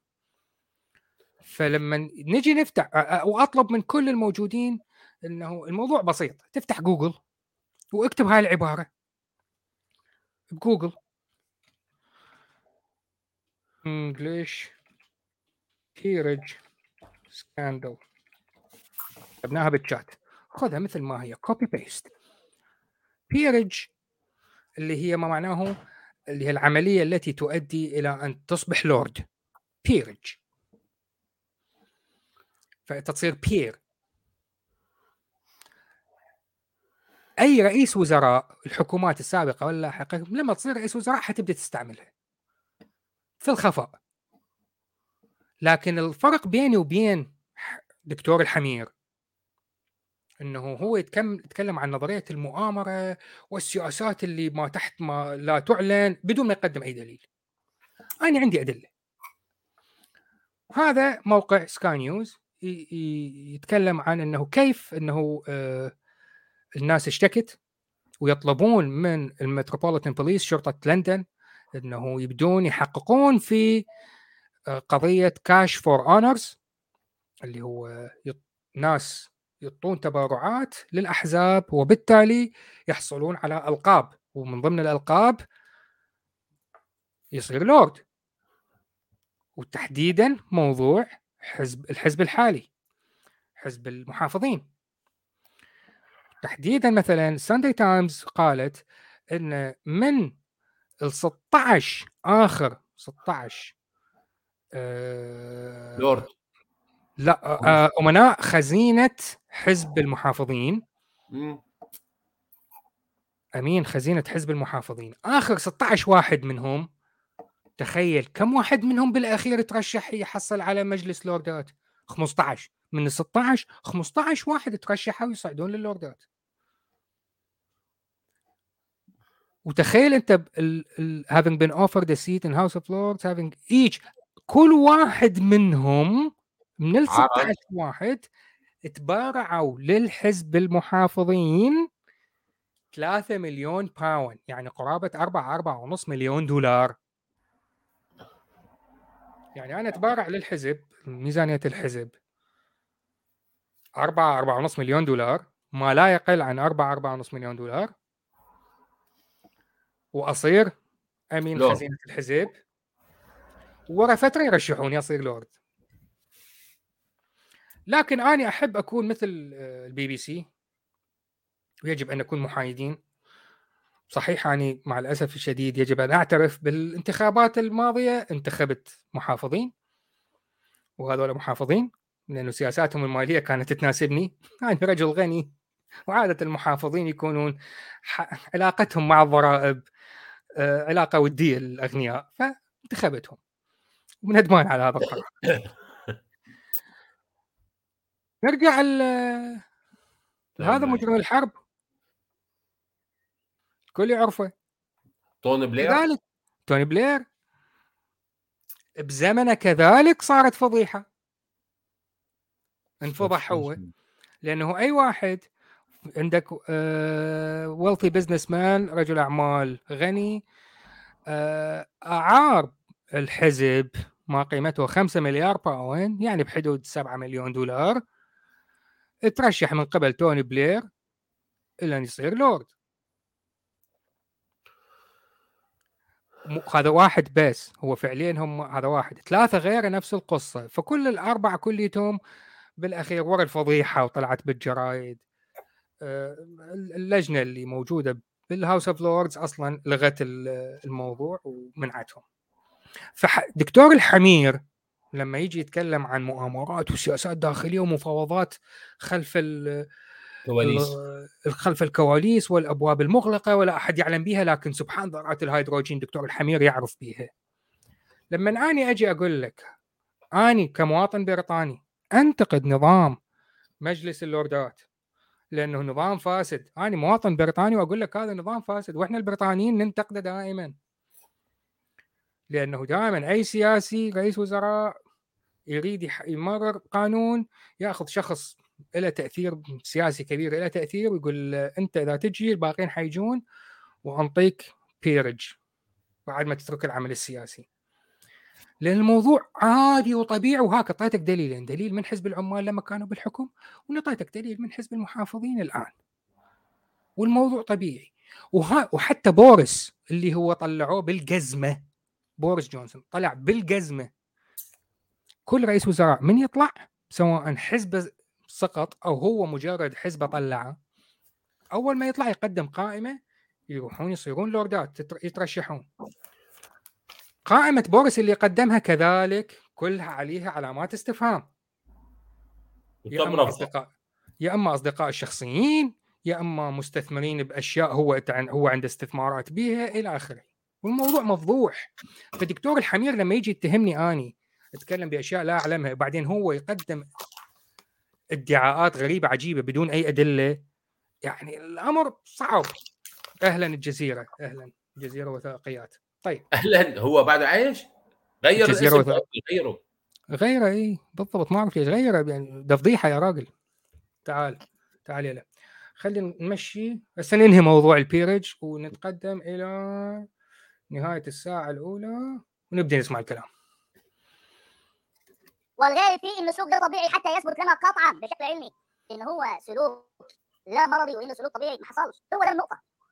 ها بعد ما خلص موضوع اللوردات وما أعرف إيش بدأ يتكلم عن الشذوذ ما أعرف ليش. وكأنه فكرة المثلية الجنسية ومجتمع الميم فرض عين على أي تنويري آه، عربي ناطق بالعربية يحتاج يدعمهم. وتكلم عن. ما أعرف ليش يتكلم عن آه، دراسات إنه موضوع طبيعي الموضوع غير طبيعي. وظل يركز على الموضوع يركز على الموضوع. ما أعرف. أنا بالنسبة لي أعتبر هل آني تنويري؟ ما أدري. أنا أحب أغير المجتمع للأفضل. هل هو هذا تعريف التنويري؟ ما أدري ممكن. إذا هذا تعريف التنويري أنا من التنويريين. سميني من التنويريين. طلعت في يوم من الأيام أساند مجتمع المجتمع ميم؟ لا. لكن أعتقد كان المفروض أفعلها. لأن كفرد مضطهد ضمن مجتمعكم. لا شعوريا أبدي أساند الشرائح المضطهدة. مثلا أعطيك مثال. لماذا مثلا؟ لماذا؟ لماذا؟ المجتمع الكردي بصورة عامة بشكل عام تنتبه إنه الناس الأكراد سواء أكراد العراق، سوريا، تركيا تجد هناك ميول تجاه التطبيع مع إسرائيل أكثر من غيرهم. مثلا. ليش؟ لأنه ببساطة هم أقلية مضطهدة مكروهة من الناس اللي حولها، يريدون استقلال يتقبلوه كل المحيطين حولهم. الدولة المحتلة الآن ال- الكيان الصهيوني المحتل الآن يريد المجتمع اللي حوله يعترف به أنه هم دولة مستقلة لحتى الآن السواد الأعظم من المجتمعات اللي حول إسرائيل لا ما يعتبروها دولة محترمة. دولة مستقلة. يعتبروها كيان غاصب. محتل. كيان غاصب. فنجد إنه فلذلك ال- الإسرائيليين يحاولون يجذبون تعاطف الأكراد فيبدون يتعاطفون معهم إحنا الاثنين نفس القضية ونبدي نتفق مع بعض. مثلا منو أيضا يساهم أو بالأحرى استقطبته السياسات الإسرائيلية للتعاطف معهم وهم يتعاطفون معهم وصارت قضية مشتركة في الوطن العربي. خلي قوسين تحت العربي. مثلا الصحراء منو؟ المغربية؟ الصحراء المغربية. تبا ما الوطن العربي نترك العربي من الموضوع. منو بقى؟ بقى الاكراد بقوا الأمازيغ اللي هم الأقليات اللي يريدون استقلال. واستقلال ليس فقط استقلال لا استقلال مقبول من قبل الدول المحيطة عشان نستقر فنفس الشيء هذا على مستوى دول. على مستوى أفراد. وسام لا يستطيع العودة لزيارة العراق. لماذا؟ لأنه إذا رجع للعراق اكو أربعة خمسة واقفين بالمطار ينتظروا يخلون طلقه برأسه. لأن وسام أقلية. وسام أقلية في العراق تارك للإسلام لا يتقبل المحيط. منو أيضا أقلية في العراق وفي أي دولة ناطقة باللغة العربية أفكارها إسلامية يخاف يعلن. لا، البهائيين لا لا أقصد نرجع لموضوع فكرة المجتمع ميم. آه. فكل. سواء المثليين والسحاقيات والمتحولين جنسيا والعابرين جندريا والناس اللي متى وضعهم الجندري فلويد ويتغير وما نعرف شنو وضعيته أو لا أقليات الأقليات. كلهم كلهم إذا جمعناهم يصيرون بين 4 إلى 7% من السكان. كلهم نجمعهم صاروا أقلية لا بأس بها 7% رقم كبير. فنتعاطف معهم صح. هذا الموضوع أيضا باعص ايمن جوده دكتور الحمير. قضى بي يمكن ثلث ساعة يتكلم بهذا الموضوع. ثلث ساعة. يا حبيبي. يا حبيبي. وهاي أمم، معلش بدي قاطعك يعني. تفضل كل واحد ومستوى تفكيره؟ بيفكر بالأماكن اللي بتهمه. هو شغلته إذا مهتم بهالموضوع شيل مخك من طيز الناس. فكر. بشغلة ثانية. أنا شخصيا بقداسته وعظمتي ماني ضد مجتمع الميم بس ماني مجبور أطلع أعلن إني مأيده أو ضده هو حر حلو. طالما إنه ما. بتعدى على حريتي الشخصية على أفكاري هو حر هو اختار هو عم يختار حياته لسبب معين سبب فيزيولوجي سبب نفسي سبب مجتمعي هو حر أنا ماني ضده بس أنا ماني ملزم فيه أنا ماني ملزم فيه. okay مثل الجنس أنت حر. ما لي علاقة فيك؟ أنا بالأمس تحديدا تعرضت لتحرش جنسي. علنا. من شخص okay طنشت. جهلت الموضوع نهائيا. حمل حاله ومشي. هو كان تحرش. لو م... لو محاولة التودد؟ لأنه لا، أنا مريت تحرش. بمحاولة لا تودد لا لا شفت هو تحرش تحرش. ها هذا تحرش. ها okay. تحرش فعلي. آه لا لا، okay. آه لا تمام. هذا دي كبيرة دي. أنا أقول لك امبارح تحديدا وأنا قاعد بالباص عندي استراحة تعرضت لموقف قانونا يعتبر تحرش جنسي. امم حسب التوصيف والتصريح القانوني تحرش جنسي. كان بإمكاني أعمل له مشكلة. بس أنا بمنتهى البساطة شو مسكت موبايلي صرت ألعب بالموبايل. فهم الموضوع. قحط. راح.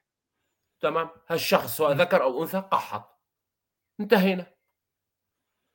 ما بيهمني. انتهى الموضوع ما بفكر فيه. بس مجرد خلصت. ماني مضطر إني أحكي عنه كل يوم. والله ونزل فيديو ونزل شو اسمه أنا تعرضت لتحرش المجتمع عم يضطهدني. المجتمع يا حبيبي هن إحرار بحياتهم. طالما ما عم يسيئوا لي بحريتي الشخصية. نقطة انتهى. ليش تظل انتهت.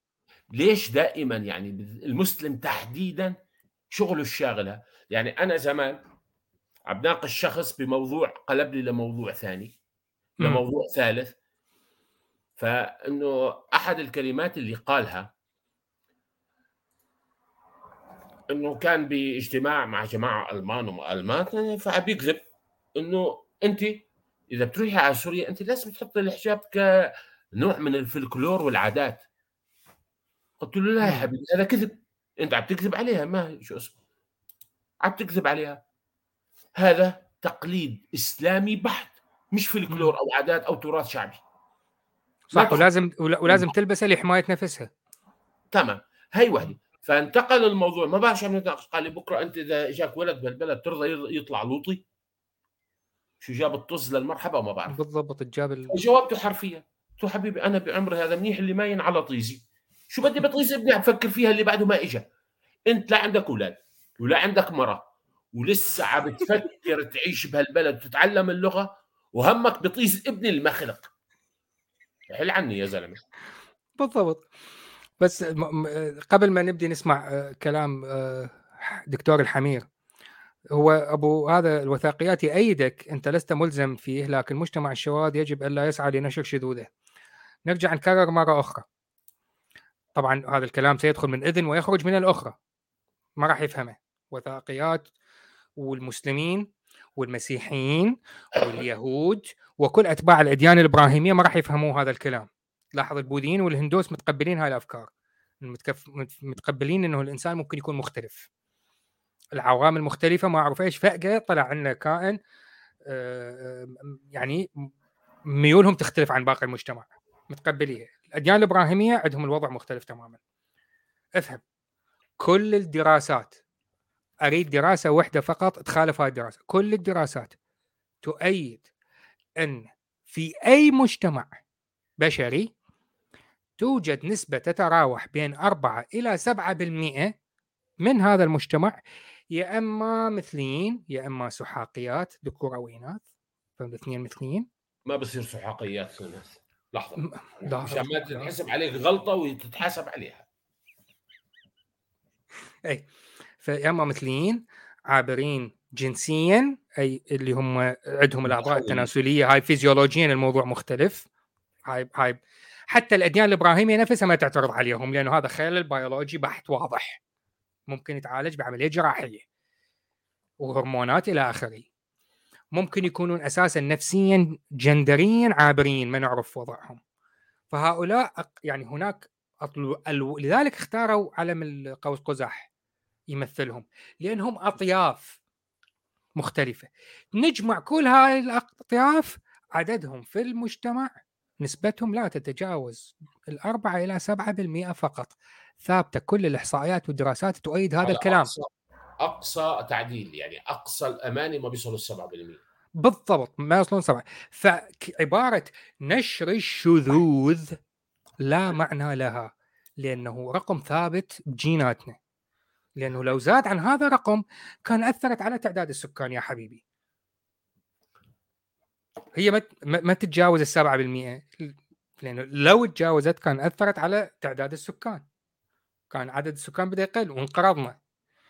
فهي هي هو الموضوع هذا شكله. طيب خلينا نرجع نسمع كلام هذا آه، ال- ال- الدكتور الحمير. نظام اقتصادي جيد يطور آه، آه، نظام تعليمي يطور البلد. نظام صحي يحافظ على صحتنا تعال علمنا بشيء مفيد. ما تشغلش نفسك بالمؤخرات. ومع ذلك لا تسمع من التنويرجيه دول إلا الحديث عن مثل هذه القضايا. الاباحيه الجنسية الشذوذ الإلحاد ال- إلى آخره. يعني ما يهدم فقط. ومع ذلك أنا لم أتطرق لموضوع ال- ال- ال- ال- ال- ال- الشذوذ الجنسي باعتباره موضوع في حد ذاته. لأ مع العلم إن أنا تطرقت ليه باعتباره موضوع. إنما في سلسلة تنوير بلا أخلاق أنا لم أتطرق أتطرق إليه باعتباره موضوع. إنما باعتباره ظاهرة تتبين فيها مواقف التنويرية العرب. التنويري اللي بيدافع عن الشذوذ الجنسي باعتباره سلوك طبيعي وليس مرضي. هل هو يجهل إن في أوراق علمية بتقول إن الكلام ده تخاريف وكلام فارغ لو كان يجهل طيب أنا عندي حل هنا. اهداني ورقه علمية صديقي الأستاذ فكري سامي اهداني ورقه علمية صادرة عن نفس المؤسسة اللي هي رابطة الصحة النفسية الأمريكية. هذا الأستاذ الجامعي اللي هو ورق الكيمي آه، آه، آه، جاب براهين التقرير الصادر عن المؤسسة اللي بيستدلوا بيه على إن الشذوذ الجنسي هو سلوك طبيعي لا مرضي وقال برهانكم ده يا جماعة برهان فيه أخطاء منهجية. ولو هنعتمده اذا الاكتئاب سلوك طبيعي وليس مرضي. ال- الفصام سلوك طبيعي وليس مرضي. العدوانية سلوك طبيعي وليس مر- مرضي. السادية سلوك ط- ولن يعد عندنا سلوك مرضي. برهانكم في هذه الورقة في جريمة. رد على الكلام ده. هل يجهلوا لو يجهلوا هاتوهم هنا يسمعوا. طب لما سمعوا هل كان عندهم من الإنصاف والأمانة؟ ما يكفي. إن هم يطلعوا يقولوا لا ما زال الأمر محل بحث. والغالب فيه إن سلوك غير طبيعي حتى يثبت لنا قطعا بشكل علمي إن هو سلوك لا مرضي وانه سلوك طبيعي ما حصلش. هو ده النقطة. هو ده موضوع الحلقة. موضوع الحلقة إن أنا أثبت لكم إن التنويرجيه العرب مجموعة من الكذابين والمدلسين اللي ما تركوا الدين وما تركوا افكارنا إلا بحثا عن متعة مؤخراتهم. آه العملية وسعت.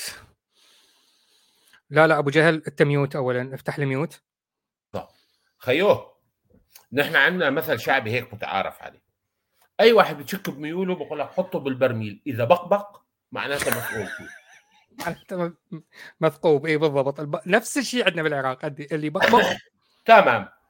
خيو أنا راضي لل... للتجربة. أنا وأنت يا أيمن يا حبيبي يا عيني. نشوف مين ببقبق. ما عندي غير هيك جواب. شوف. أنا ما عندي مشكلة. أنا يعني موضوع البقبقة لا أجده آه، مجلبا للعار. يعني الموضوع بالنسبة لي أعتبره يعني عادي. لا ما هو قال إنه كلنا مفعول فينا. إحنا كلنا مبنشرين كنا مبنشرين تمام لأصدقائنا. من المغرب لأصدقائنا من المغرب العربي. عندما تتأكد من إنبوب إطار السيارة إذا كان فيه ثقب أو لا ننفخه ونضعه تحت الماء. فإذا ظهرت فقاعات الهواء وباللهجة العراقية أو السورية نقول بقبق. فنعرف إن هناك ثقب. اذا هناك خلل في فنضع الإطار. رقعة على رقعة على الثقب وتصلح الموضوع. فنقول إنه هل هذا المثلي سلبي أو إيجابي؟ إذا بقبق نضعه تحت الماء. إذا بقبق اذا هو من. من النوع السلبي. فهناك ثقب. الخازوق إذا واحد كان عنده غازات بالمعدة.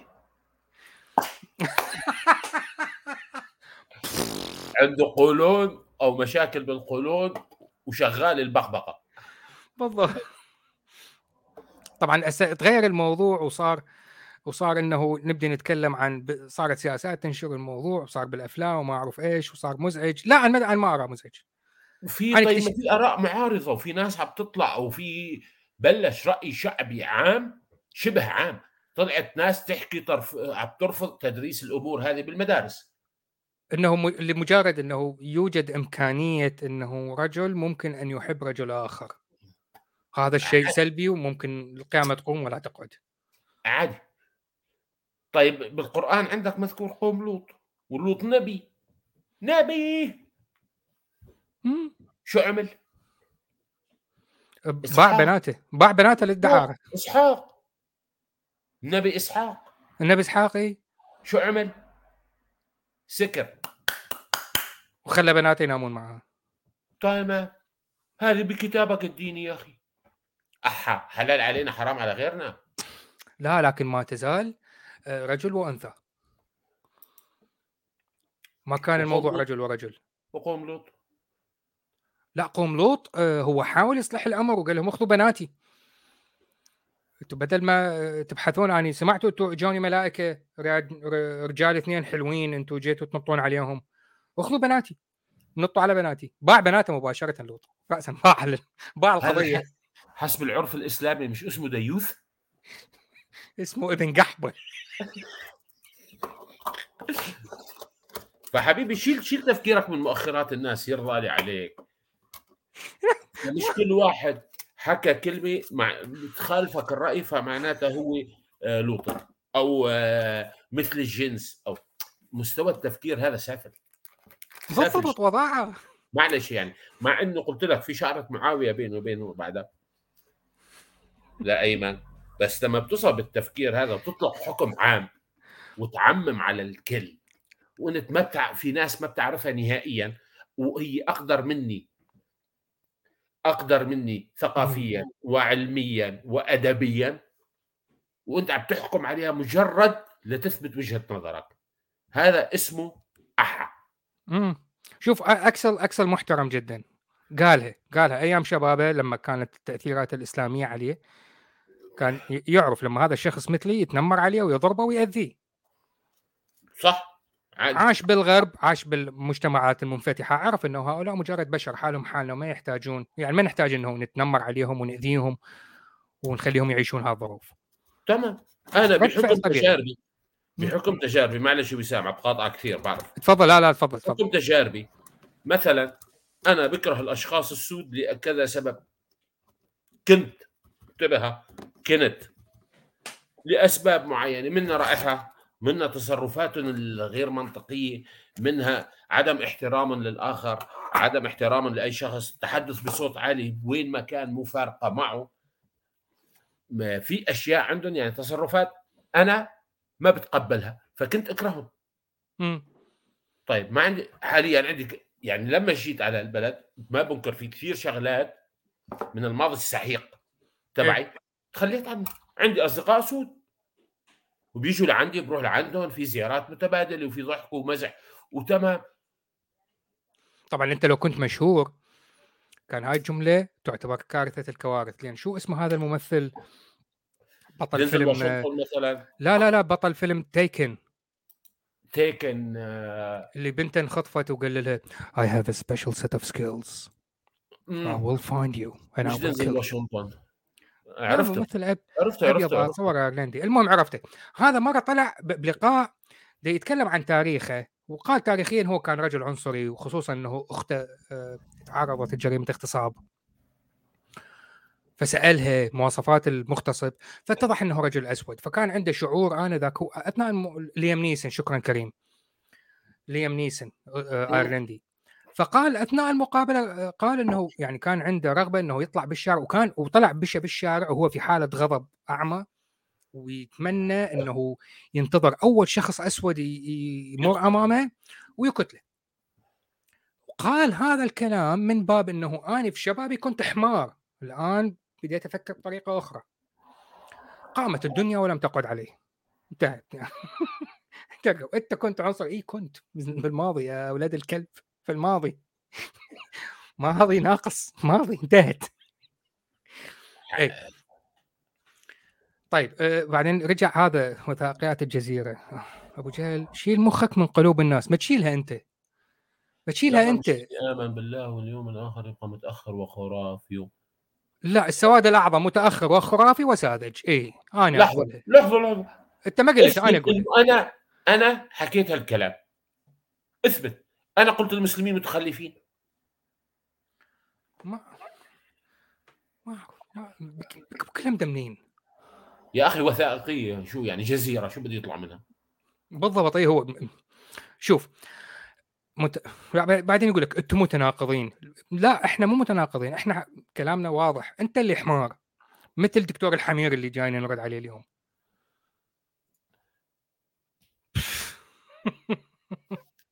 يعني شوف القناة المصادر الإخبارية الأكثر آه. وثوقا. لا لا الأكثر وثوقا. يعني هو أنت ناخذ ال- ال scale ناخذ ال- الميزان. أقصى الثقة وأقصى عدم الثقة. أقصى الثقة أنا عندي رويترز بي بي سي آه دويتشه فيله نوعا ما. ليست بالعربي. okay. العربي العربي على. مواقع التواصل اللي يستخدمون أسلوب ال clickbait فكرها. المهم تقية تقية تاخذ متقية بشكل بالضبط تفاهة جدا إي. في الطرف الآخر عندك Russia Today الجزيرة و Fox News. Fox Russia Today و آه، الجزيرة إذا يقولون الشمس آه، طالعة اليوم والوضع صاحي والحياة سعيدة. أنا بالنسبة لي ما راح أصدق وراح أطلع واخذ ويا ما أخذ وياي المظلة عشان لأنه أعرف حتمطر مع إنه أنا أنا بارع وشايفة للشمس. هم قالوا الشمس طالعة اذا أنا غلطان. هاي مو شمس وحتمطر علينا اليوم. لهالدرجة عندي مصداقيتهم الجزيره يقول لي أنا ما أسب من وراء كمبيوتر أنا أسب وأصفع بالمباشر. طيب إذا كنت رجل تفضل تعال اطلع. إذا كنت رجل ولديك ما يثبت إنه أنت رجل تضغط على هذا الرابط وتصعد وتشتمني بوجهي. أو أصعد تقول السلام عليكم. وسام حتى لو شتم رجاء لا لا تنزلوا ولا ما عندي مشكلة. خليه يكمل. خليه يحكي اللي بخاطره. معلش. إيش اشتم أو لا تشتم. إذا رجل ولديك بيولوجيا ما يثبت ذلك. بالعربي إذا عندك بيضات. إذا عندك باللغة بيضاء الدارجه أنا ما أسب وراء كمبيوتر. ما هو يا حمار أنا طالع بوجهي وبصوتي وباسمي. وحتى كاتب وظيفتي. عضو فرقة حزب البعث العربي الالحادي هذه بتستاخ بعطيك عليها نوبل. هاي بعطيك عليها نوبل في الأدب. باعتبار أنا وإنت عندنا حزب البعث. فلح فينا فلاحة. إحنا اثنين عايشين حياة حزب البعث إي. لأنك حمار. يقول لي لماذا تقول كلمة حمار؟ لأنك حمار أعمل إيه يعني؟ طب أنت حمار أعمل لك إيه؟ لا بعدين بدأ يشتم بال- بالتعليقات. يخاف. يصعد. يخاف يصعد. يخاف يصعد. عادي. لك حطيت لك لك حطيت لك الرابط. يا لحظه حمار لحظه لحظه هذا ليك على فكرة كلامه منطقي. منطق منطق. بيضات الحمار إذا أنت هذا تفكيرك بيضات الحمار. أنا شو علاقتي؟ طب أنت حمار اعمل لك إيه يعني؟ أنت حمار وفرحان بيضاتك يعني. أكبر من ما أعرف عادي تفضل. أنا بانتظارك. تفضل وتعال. يعني شايفين حمار في. تاريخ البشرية. إن أسمح له يصعد يواجهني وجها لوجه عشان يشتمني ويطلع. يخاف يصعد يشتمني وجها لوجه. وطيت تعهد ما راح أعمل له شيء مجرد اطلع باسمك وبوجهك. عمي اترك اسمك خليك انت كاتب اسم وثائقيات الجزيرة. اطلع بوجهك. عادي تفضل. آه ب- بدل ترجمة غباء. مرة. بدل غباء الرابط ما عم يشتغل. لا بيشتغل و... ورحمة الله بقبره الرابط شغال. تضغط عليه. تع... خيو معلش نبدأ معه خطوة خطوة. انت فاتح من كل من كمبيوتر ولا من موبايل؟ شوفوا إحنا نترك دكتور الحمير ونركز مع هذا الحمار تحديدا. سألك سؤال فاتح من موبايل ولا من كمبيوتر؟ رد يا دماغ القهوة يا دماغ القهوة رد. القهوة الذي هو النعل الذي يكون مصنوع بالحياكة اليدوية. موبايل. يا سيد مين ما كان اسمك يكون؟ تضغط على الرابط. حيطلب منك تعطيه موافقة للكاميرا؟ والميكروفون. هذول إجباري مشان تقدر هي... لأنه بس ضغطت على الرابط هيفتح لك متصفح جديد. منه بتفوت على البث بتطلع صورتك. إذا حابب طبعا لازم تطلع بصورتك نتعرف على شخصيتك الفذه بي- بيطلب منك تحط اسم حط وثائقيات الجزيرة رضيانين فيها وبتجي تحتيها ضغطة دخول البث. آه بالإنجليزي live stream صح؟ أي بالضبط أي. طيب خيو أنا بدي غامر مرة ثانية. وين الرابط؟ حطوا وسام هذا هو. نضغط عليه مرة ثانية. okay. آه أول شيء بيعطيك شاشة فيها إشارة آه تمام؟ مم. ادخل الاستوديو. تحتيها بعد ما تطلع صورتك هيك النية على الكاميرا بموبايلك حبيبي. وهذا سيدي عمر يثبت إنه الرابط شغال. ضغط على الرابط وصعد سيدي عمر. لا استنى بدي اجرب شغله إذا بتزبط اي جرب جرب. الرابط. وحادخل الاستوديو مرة ثانية. لحظة. سبحان الله. صلوات على ذرات الهيدروجين. خليها وسام خليها حبيبي خليها خليها. أنا دب... وشغال وقتين. أنت وحش ال... وحش الشاشة.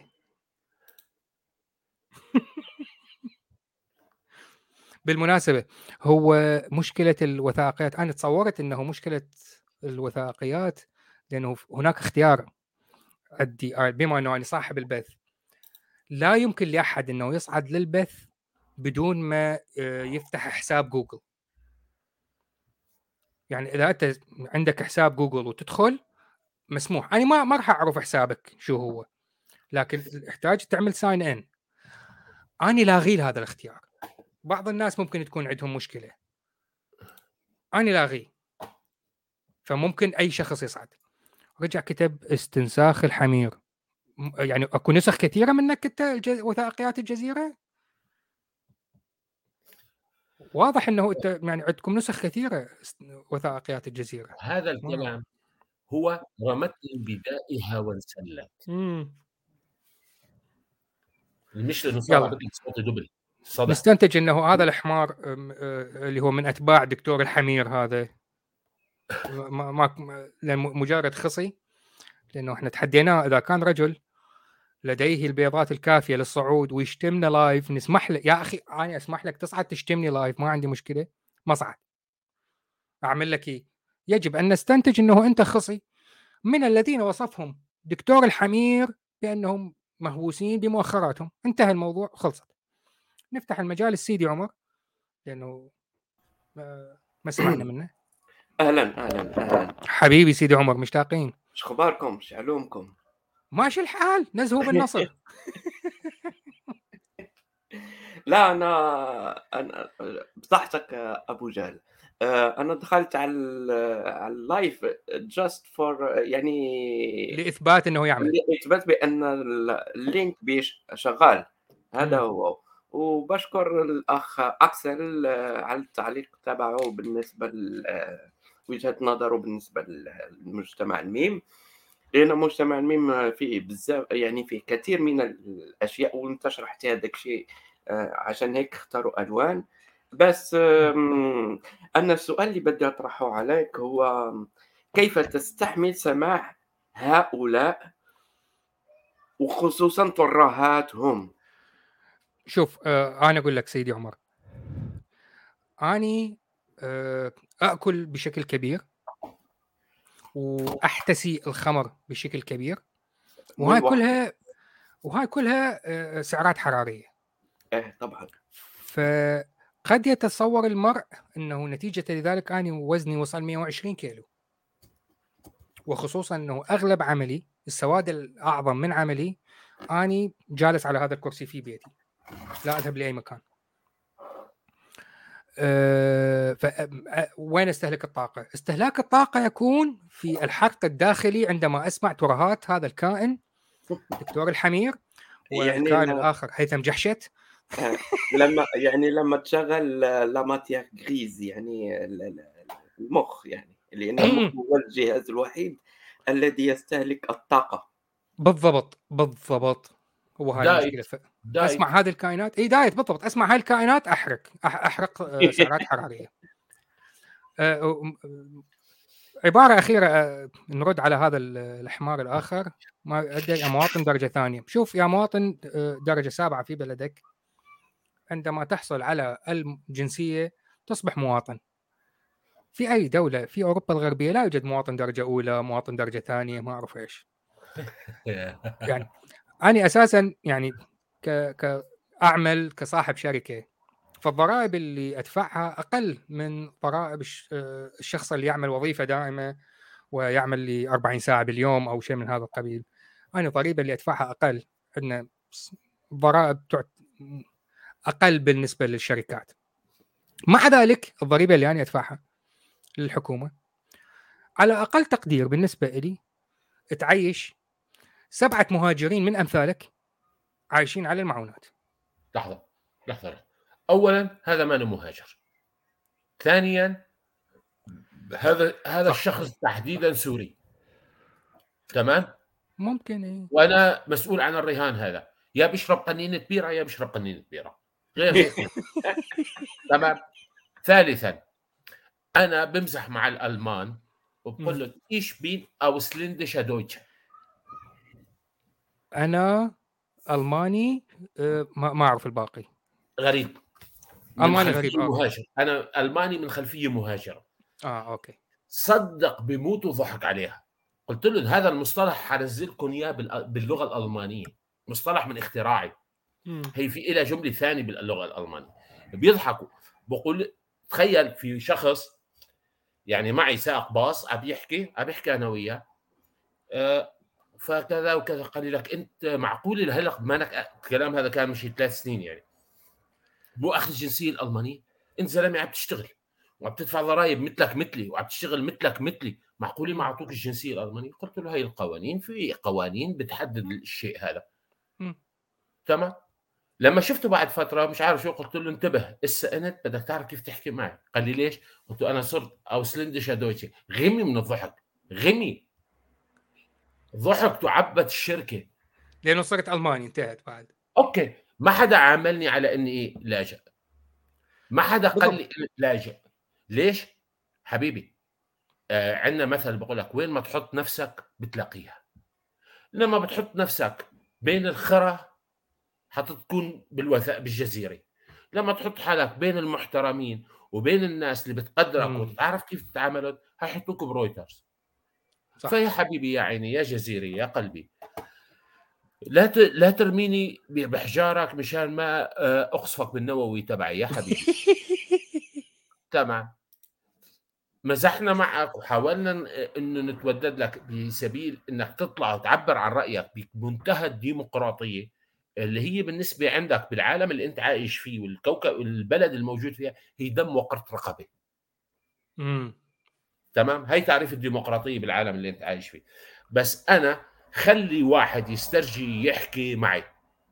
لما بتصل أموم أنا فيش أشياء بتخصني. أنا سوري الأصل. بكل فخر تنزلت عن الجنسيه السوريه عبي وأخذ جنسية ألمانية.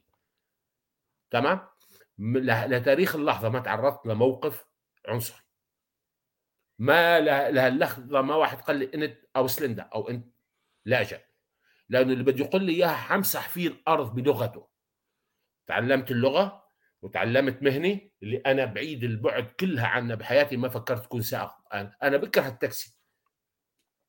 بكره يعني أنا بستمتع okay لما عندي حالي مضغوط نفسيا معصب كنت أطلع شغل سيارتي أحط شريط أم كلثوم full tank بنزين وظلني لف بالشوارع أحيانا أخلع مشوار 250 كيلو متر 250 كيلو رجعة بس لنفس عن غضب.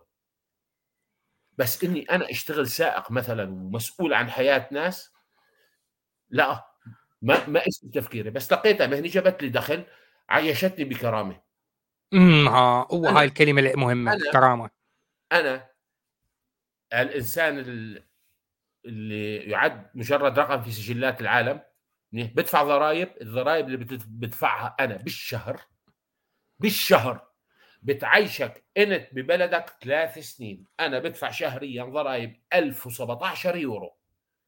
وعندي استعداد أثبت كلامي وها كشف الراتب موجود. تمام يا حبيبي. يقول لك روح عنا إحنا عارفين البير وغطاه قوم ماشي يا حبيبي. كل خير. لك رمتني بدائها وانسلت. في أحد في أحد لحظة لحظة في أحد خلفائك الإسلاميين. كمل أنت أنا أسمعك كمل. له بيت شعر. بقول لك نكحت غل- جاريتي من الأمام ونكحني غلامي من الخلف فشعرت باللذة من الأمام والخلف. هاي تاريخكم تمام يا حبيبي؟ ها يا عيني؟ هذا أنتم هذا تاريخكم فلذلك كل تفكيركم بمؤخرات الناس مش شغلتي هي هي مش أنا مسؤول عنها أنا مش مسؤول عن طريقة تفكيرك. أنا مسؤول أنت لما بتحكي شيء غلط إني صلح لك إياه. هي مسؤوليتي حسب معرفتي. أنا ما بدعي المعرفه المطلقة أو الكمال. شيء أنا متأكد منه وعندي دليل يثبت صحة كلامي بوجه لك إياه. بقول لك واحد وقف هون أنت غلطت. واحد اثنين ثلاثة. تمام. من فترة عم بحكي مع شخص بعيد عني أكثر من 4000 كيلو متر فعم بيقول لي عم بتناقش أنا وشخص أنا وفلان والفلاني. فقال لي بالنسبة لبسام أحسن منا كلنا اللي قدر بفترة قصيرة يتعلم لغة ويتعلم مهنة ويشتغل ويخلص من آه شو اسمه من إنه من صفة لاجئ. مع إنه مش عيب ولا ذل ولا شيء لكن العيب إنك تظلك محافظ على الصفة هي. هذا العيب حبيبي. بالنسبة لي هي وجهة نظري بالموضوع. عيب؟ لك يا حبيبي يا عيني ما سب أنا ما سبيتك. وسام قال لك حمار؟ عادي يعني. ما تزعل. الحمار كائن مثالي. أنا بعتبره مثالي لأنه متحمل البشر وغلاظتهم. متحمل آه، التعب الشاق آه، اللي بمر فيه. متحمل كل شيء الحمار ومع هذا بقول له للواحد يا حمار لك يا حبيبي يا عيني نحن كنا بمرحلة من حياتنا حمير مرينا فيها مع لا ف- استنى استنى. مو هذا مو هو هذا الحمار لما أنت أثبتت إنه الرابط يعمل وصعدت مرتين هو اللي كتب استنساخ الحمير. ذكرني بالمثال اللي ضربته أول مرة عندنا بالمجموعة. واحد قال له يا حم... مسلم مطي مسلم حمار مثل هذا الجزيرة. شتم ملحد وقال له يا حمار والملحد رد عليه أنت حمار وعشيرتك حمير وأهلك حمير وأجدادك 17 حمير. فاجى المسلم ها شوفوا الملحد قليل ادب ما هو يا- حمار يا ابن الحمار أنت اللي بديت. يا حبيبي يا وسام معلش لا تزعل من كلمتي. نحن كلنا البشر بمرحلة من حياتنا حمير. مرينا بمرحلة إنه نكون حمار. صح. يا حمار دراسة يا حمار شغل يا حمار تفكير. بنفس يعني نحن بنوصف الشخص حمار الحمار بيتحمل التعب بيتحمل الجهد بيعتل بيضل يشتغل 24 ساعة تقريبا في سبيل إنه يرضي صاحبه. ونحن كلنا كلنا. مرينا بالمرحلة هي مريناها فيها بمرحلة الطفولة. كنا حمير لعب فضلنا نلعب مثل الحمار مرينا بمرحلة حمير دراسي كنا نقعد ندرس. لا ما طلعت كذاب أنا قلت لكم سبع سنوات صف الأول وطالع طرد. بالدراسة. بالدراسة. بالشغل. أنا اشتغلت بمهن يا وسام خيو أنا اشتغلت على جباله بطون اللي بتصب بطون اشتغلت عليها سنة ونص. أقل تعريف إلى أعمال شاقة. تطلع من خمسة الصبح بترجع تسعة بالليل على البيت. أنا أنا كنت أعمل حمال. حمال اللي هو شغلتي أحمل عتال. أشغال عتال. عتال. إيه. أنا أنا كنت أعمل عتال عمري 14 سنة. سو طيب انجبرنا على شغلات اشتغلت نجارة بطون اشتغلت حلاق اشتغلت آه على تريكس اشتغلت 100 شغلة. بس ما اعتزت حدا. ما اعتزت حدا. أنا تعلمت مثلا كمبيوتر دخلت على دورة مدتها ثلاث شهور خلصتها ب 18 يوم حبيبي. بس أبو أبو جهل ملاحظة صغيرة. أنا لما كنت أعمل حمال عتال في نفس الوقت كان والدي يملك محلين لبيع آه، مواد ال- الخياطة والتجميل بالجملة. يعني كنا أغنياء.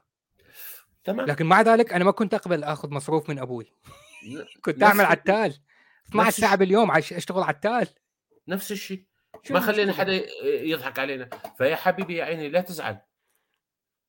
لا تزعل يعني آه، آه، فعليا والواقع وتكف عن السب والشتم أس- أستنى لا، وتكف عن السب والشتم راح يكون منبرك عنده مستمعين لكن أنت حمار ما بتفهم. لا شوف حبيبي أنا أعرف معلش أنا أعرف ناسي لا لا لا استنى استنى أبو جهل استنى استنى شوف. في بداية البث لما بديت أشتم دكتور الحمير طلع عندنا آه، أحد التعليقات من شخص آه، اسمه عبد عبد عبد الله سليم. أو اسم مركب. كتب تعليق محترم. رديت عليه بأسلوب محترم. ونرجع لبداية البث ونسمع كلام وسام لما علق على عبد الله. وعبد الله انسحب بعدها بالمناسبة. أنا رديت عليه رد محترم. والمرة اللي فاتت اللي ال- الفيديو السابق اللي عملته على آه، دكتور الحمير. آه، هذا الكائن. هذا الحمار الدكتور الحمير اللي هذا. كذلك اجاني محمد مجيد إنسان محترم علق بأسلوب محترم رديت عليه بأسلوب محترم. المحترم يجبر المقابل على أن يعامل على أنه هو محترم. أنت حمار أعاملك حسب ماذا؟ أنك بشر؟ لا طبعا أعاملك على أنه أنت حمار. من البداية أنت وضعك حمار اعاملك أنت حمار. انتهت القصة. يا ورحمة الله بقبره لا راح ترفع عليك دعوة الحبيب قلت لك اياها من شوي آه،. أنا أعرف أنا آه أعرف إنه الحمير كائنات جميلة طبيعي منطقية آه، محبة آه، تعامل المقابل بالمثل إلى آخره كل هالأشياء. لكن آه، مع الأسف لغويا نستعملها آه، كشتيمه. اي فنستمر مثل ما هي. ها انتهت. إنه هذا الجزيرة وثائقيات حمار ذي اند انتهت القصة. طيب قبل ما أذكر إنه بدي نهاية يقدر البث، لنا العكس يا أخي. صار لنا ساعتين 10 دقائق إضافية. معلش وسام حتى أنا امنيتي هو أمنيتي يصعد وياخذ ساعتين واحدة يشتمنا بها ساعتين. لكن هو لا يملك من البيضات بما يكفي لأن يصعد ويظهر شكله وصوته ويشتمنا لايف يا أخي أنا ما شايف هاي الحاله أنا أسمح لك تصعد تشتمني ساعة كاملة أصعد اشتمني ساعة. يخاف؟ هل معناها أنت مره أنا بالنسبة لي لا أعترف بكلمة مرة كشتيمة لكن أعلم أنه أنت تعتقد كلمة مرة شتيمة. لذلك استخدمها ضدك. معلش معلش معلش. ما قلت لك هو آه، بيطلق صفته على الآخرين إنه هو ما. هو طلع من فرسان الكيبورد. هو قال هو ما من فرسان الكيبورد. لا هو بالدليل هو- القاطع. هو خايف إنه هو لأنه هو مشكلته صوته أنثوي على على رأي أكسل. ثكفي ثكفي ثكفي صوته ثكي ثكفي ثكي جدا. بنشوف رأي سيدي عمر بالموضوع. سيدي عمر رأيك بهاي الحفلة قبل ما ننهي البث؟ لا لا آه، يا أخي بالنسبة لهذا الجزيرة الوثائقية أو ال documentaries آه، هو ممكن يطلع على هذا بدون بدون آه، بدون صورة يعني صوت بدون صورة. no آه يعني لازم يكون صورة. ماشي مشكل ما فيش هو- مشكل. لا لا لأن هو شخصيا هو شخصيا. طبعاً. نحن نع- نحن ندعي إنه هو لا شكلا ولا صوتا يدل على إنه هو رجل لديه بيضات. طبعا لديه بيضات ولكن حتى ولو كان صوته أنثوي مثلا لنفترض لنقل مثلا آه، آه، يعني أين المشكلة؟ أين المشكلة؟ هي ما فيها مشكلة ما بالنسبة لنا نحن العقلاء هذه ليست مشكلة لكن بالنسبة له مشكلة فنستغل هذه المشكلة عليه نحن عندنا بالوساء آه، سيدي عمر. أعتقد أنتم بتقولوا إذا كان عندك خصاوي مزبوط آه، لا إحنا عندنا كلمه شوية عيب ما مستحيل أقولها يعني. بعرفها بعرفها بعرفها. فهيك يعني تقريبا هي عبارة للتحدي يعني باللهجة طبعاً. السورية إذا عندك بيضات يعني إذا انت واثق من نفسك هذا. المقصود فيها. رجل واثق من نفسك بس مش أكثر ولا أقل. أنا ما بقلل منه كشخص ما بقلل آه، من رجولته اللي هي محض محض شك ما عاد شك كبير. بحث شك. لكن يعني مش بالمنطق. يعني إنه آه، بنفس اللحظة تنهى عن فعل وتأتي بمثله. هذه من شيم آه، شو اسمه؟ من شيم آه، يعني من شيم عكس النبلاء. الوضعاء كانت الوضيعه يعني بدقيقة واحدة كتب تعليق وكذا. ويجي قال لك أنت حمار آه، آه، أنا ب... أنا قمت فقط بإبداء رأيي حول الازدواجية حول ف- يا الميلاد اللي أقول كلمة يعني بالنسبة للحمار والخنزير يعني. هادو حيوان آه، يعني حيوان اثنين حيوانات اللي ساهموا في إنقاذ الإنسانية. أنقذوا الإنسانية يعني بعد صح. ما كان فعلاً. الكرة الأرضية ج- آه، يعني جليد وكان في فعلاً. خط الاستواء اللي كان م، شوية تبع الحياة لأن كانت الكرة الأرضية في واحد المرحلة ما عبارة عن كتلة جليدية ما كانش يعني يعني ال- الحيوانات اللي ساعدت الإنسان باش بقى في الوجود هو الحمار والخنزير. يعني فعلا. لما نقولوا حمار يعني هذه ليست سبة يعني هذا آه، سبة عند آه، عند آه، عند العريبوش يعني عند العرب تبع الصحراء. مو عند ناس اللي اللي نازلين من ثقافة بابل ولا اللي نازلين من الثقافة الأشورية ولا اللي نازلين من الثقافة الأمازيغية ولا من نازلين من الثقافة الفرعونية. لا هي مسبة السب هو من شيم عرب الصحراء. هذا ليس سبا لكن من من شيم عرب الصحراء عبر التاريخ يعني قديما. لا نتحدث عن عرب اليوم. مم. لتكن الأمور واضحة. مفهوم. هذا هو.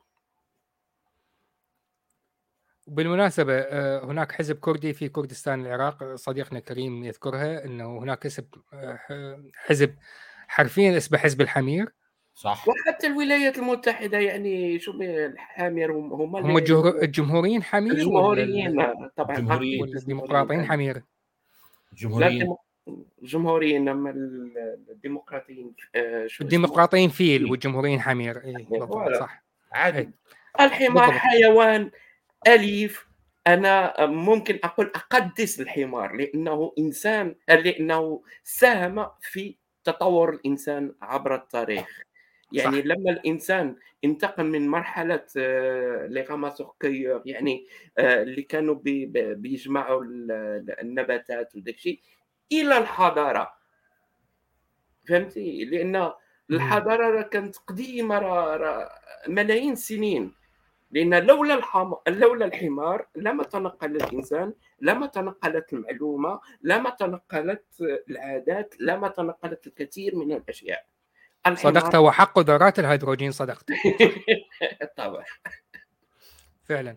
طيب آه، آه، آه، دكتور الحمير نختصر آخر 20 دقيقة في هذا البث هو بدأ يتطرق لمغالطة ال- الصهيونية وكل التنويريين على اليوتيوب كلهم صهاينة أو تمويلهم من الصهاينة لأنه هناك مقالات وفيديوهات وادله تثبت أنه إرنست ويليام وبعض الأسماء الأخرى آه، ذهبوا إلى إسرائيل وتمويلهم بلا بلا بلا ولم يقدم أي دليل.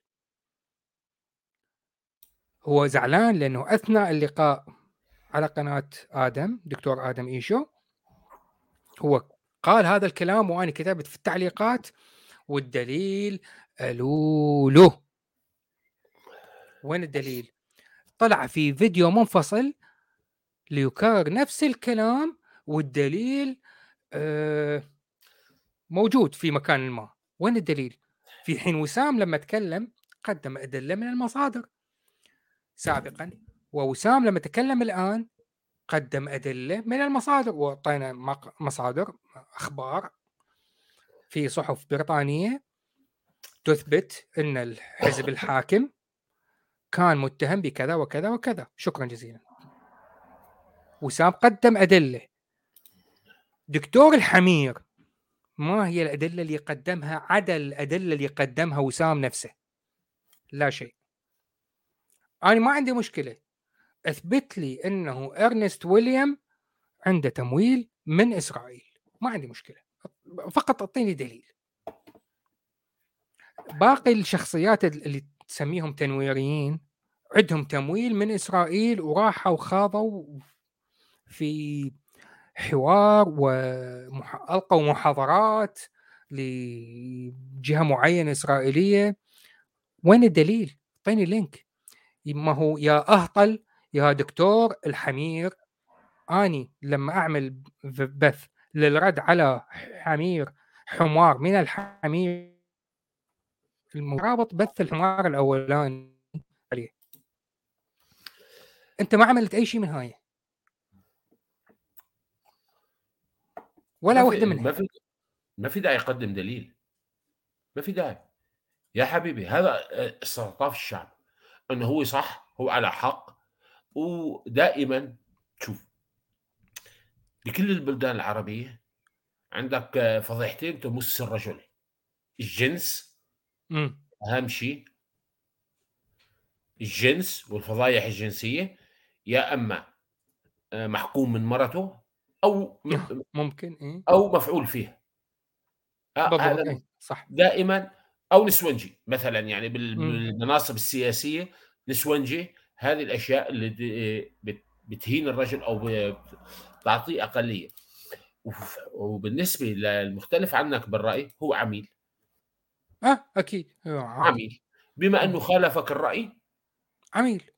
مثل ما واحد كتب بالتعليقات يعني إنه الأقلية لازم يحترموا الأغل- الأكثرية مغالطة الاحتكام إلى الحمير آه، إلى التصاوي إيه، كثرة المغالطات يا رجل.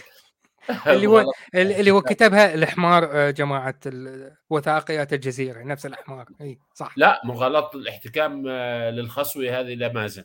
هذه إي مغالطه إي ما- مازن هاي هاي تريد مارك صح هاي تتسجل باسم مازن صح. أيوه. فطبعا أنا خلاص أوكي تعال حبيبي عيني. فلسطينيين بعدد شعر صلعتي. تمام؟ كيف بيقدروا يروحوا على فلسطين؟ بس ياخذوا الجنسيه الالمانيه أو الجنسيه الاوروبيه بيعمل حاله وبينزل. الحل الوحيد بالنسبة له ليزور بلده. ما عنده حل ثاني. هل هذول العملاء ل- للصهيونية عملاء لإسرائيل؟ طيب أنا شكر فيك راح روح. هيك طلعت براسي شكر بكلامك هذا بدي أروح زيارة على فلسطين. انتبه أنا عم بقول فلسطين ها. مش شرط إذا واحد مثلا أوكي في شخص معتبر هو حر إنه إسرائيل دولة. أنا عندي اعتبارات ثانية وسبق حكيت فيها ما راح أعيدها. أنا لا أدعم أي دولة في العالم واضح. قائمة على أساس ديني. ايا كانت الدولة. ولا أؤيدها لا بشكل آخر. بس ذكر فيك بتروح زيارة عليها. وأهري ربكم فيديوهات منها. مم. إيجابية وسلبية. ما عندي مشكلة. بس إنه يعني بس خلاص تشويه سمعة الآخر. بس لما أنا بفقد لا أبو أبو جهل أنا عندي صاحبي كذلك. يحب أه، موسيقار معين. وهذا الموسيقار ربى دينه على الأقل مرة مرتين بالسنة يعمل حفل موسيقي في إسرائيل على سواحل البحر الأسود. آه، وهذا لا الميت. لازم لازم الميت هاي مش الاسود عفوا عفوا البحر الميت البحر الأحمر. عفوا البحر ال- الميت اي okay. وهذا ربى دينه هذا الموسيقار ولازم يحضر هاي الحفلات. ويروح. وهو اسمه إسلامي بحت 100% والرجل دكتور مرموق في وزارة الصحة البريطانية. لكن المشكلة إنه اسمه ول- ولحيته تدل على إنه هو مسلم مع إنه رجل لا يعرف دين ولا يعرف إيمان ولا يعرف إسلام ولا يعرف أي خرع وعلى أقل تقدير مره كل سنة أو سنتين ويروح ويبقى قاعد بمطار تل أبيب 10 إلى 15 ساعة تحقيقات جوازه بريطاني. المشكلة أيوة. باسمه. ويروح ويدخل إسرائيل. ودخل إسرائيل وراح الموضوع وانتهى وخلصت وحضر الحفلة ورجع وركب طيارته ورجع لبريطانيا. وبعدين لأنه دخل إسرائيل وطلع صار إسرائيلي ولا شو الفيلم؟ صار من مؤيد للقضية الإسرائيلية؟ مناهض للقضية الفلسطينية؟ مش فاهم. لا فاهم فكرة هذا التافهين الدكتور الحمير كل بث كل شيء تطلع ت- تثبت معارضتك للقضية الصهيونية مثلا. لازم يدخل ويعمل لايف وأنا كاره إسرائيل وأنا الآن في طيب يا حبيبي في يهود. كارهين الصهيونيه بالضبط ما هم اليهود في يهود كارهين للقضية الصهيونية بالضبط. وكارهين لقيام دولة إسرائيل. عادي. بيطلعوا بمنتهى الأدب بيحكوا موقفهم وانتهى مش ليل نهار عم يلعلعوا بالموقف هذا. نظل نلطم وندعي التباكي وهال إيه. بعدين رجع هذا الكائن الحمار الآخر رجع. إعطاء شرعية لكيان غاصب. أنت شكلك حشاش. حشاش من النوع السلبي. عادي عادي. لأن بديت تتخيل أشياء إحنا هو نتكلم بشيء وأنت تتعلق بأشياء أخرى. خلينا في التعليق تبع الأخ الجزيرة Documentary وبيقول إي تفضل سيدي عمر بيقول بيقول إسرائيل دولة غاصبة هو بيقول هيك okay آه okay. في القران في القرآن مهم. ما بتذكر هذه إسرائيل دولة شرعية حسب القرآن وآيات القرآنية لأن الإسلام هو اللي اغتصب الأرض وليست إسرائيل التي اغتصبت الأرض. الإسرائيليين عادوا إلى أرضهم من اغتصاب المسلمين. هذا حسب. حسب. القرآن. صح. انتهى الموضوع. 100% صح. بالقرآن. حسب الايات القرآنية صح. الأرض الموعودة. مم. مذكورة. بالقرآن. مذكورة بالقرآن. لو مذكورة بالتوراة نقول محور آه، مزور يعني.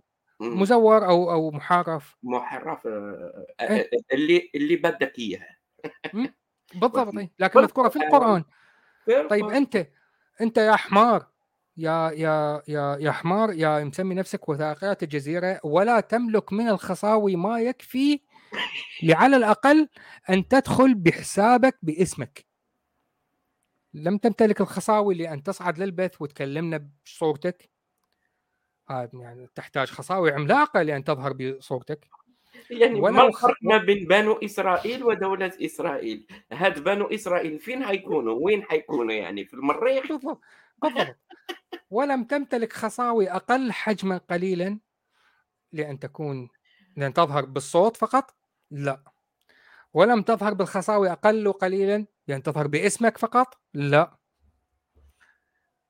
الآن بقينا لأنه أنت بدون خصاوي تتكلم باسم غريب باسم بصوت غريب بدون حساب بدون اسم واللي تكتب لنا بنو إسرائيل وليسوا دولة إسرائيل. أه، ما تتلهي.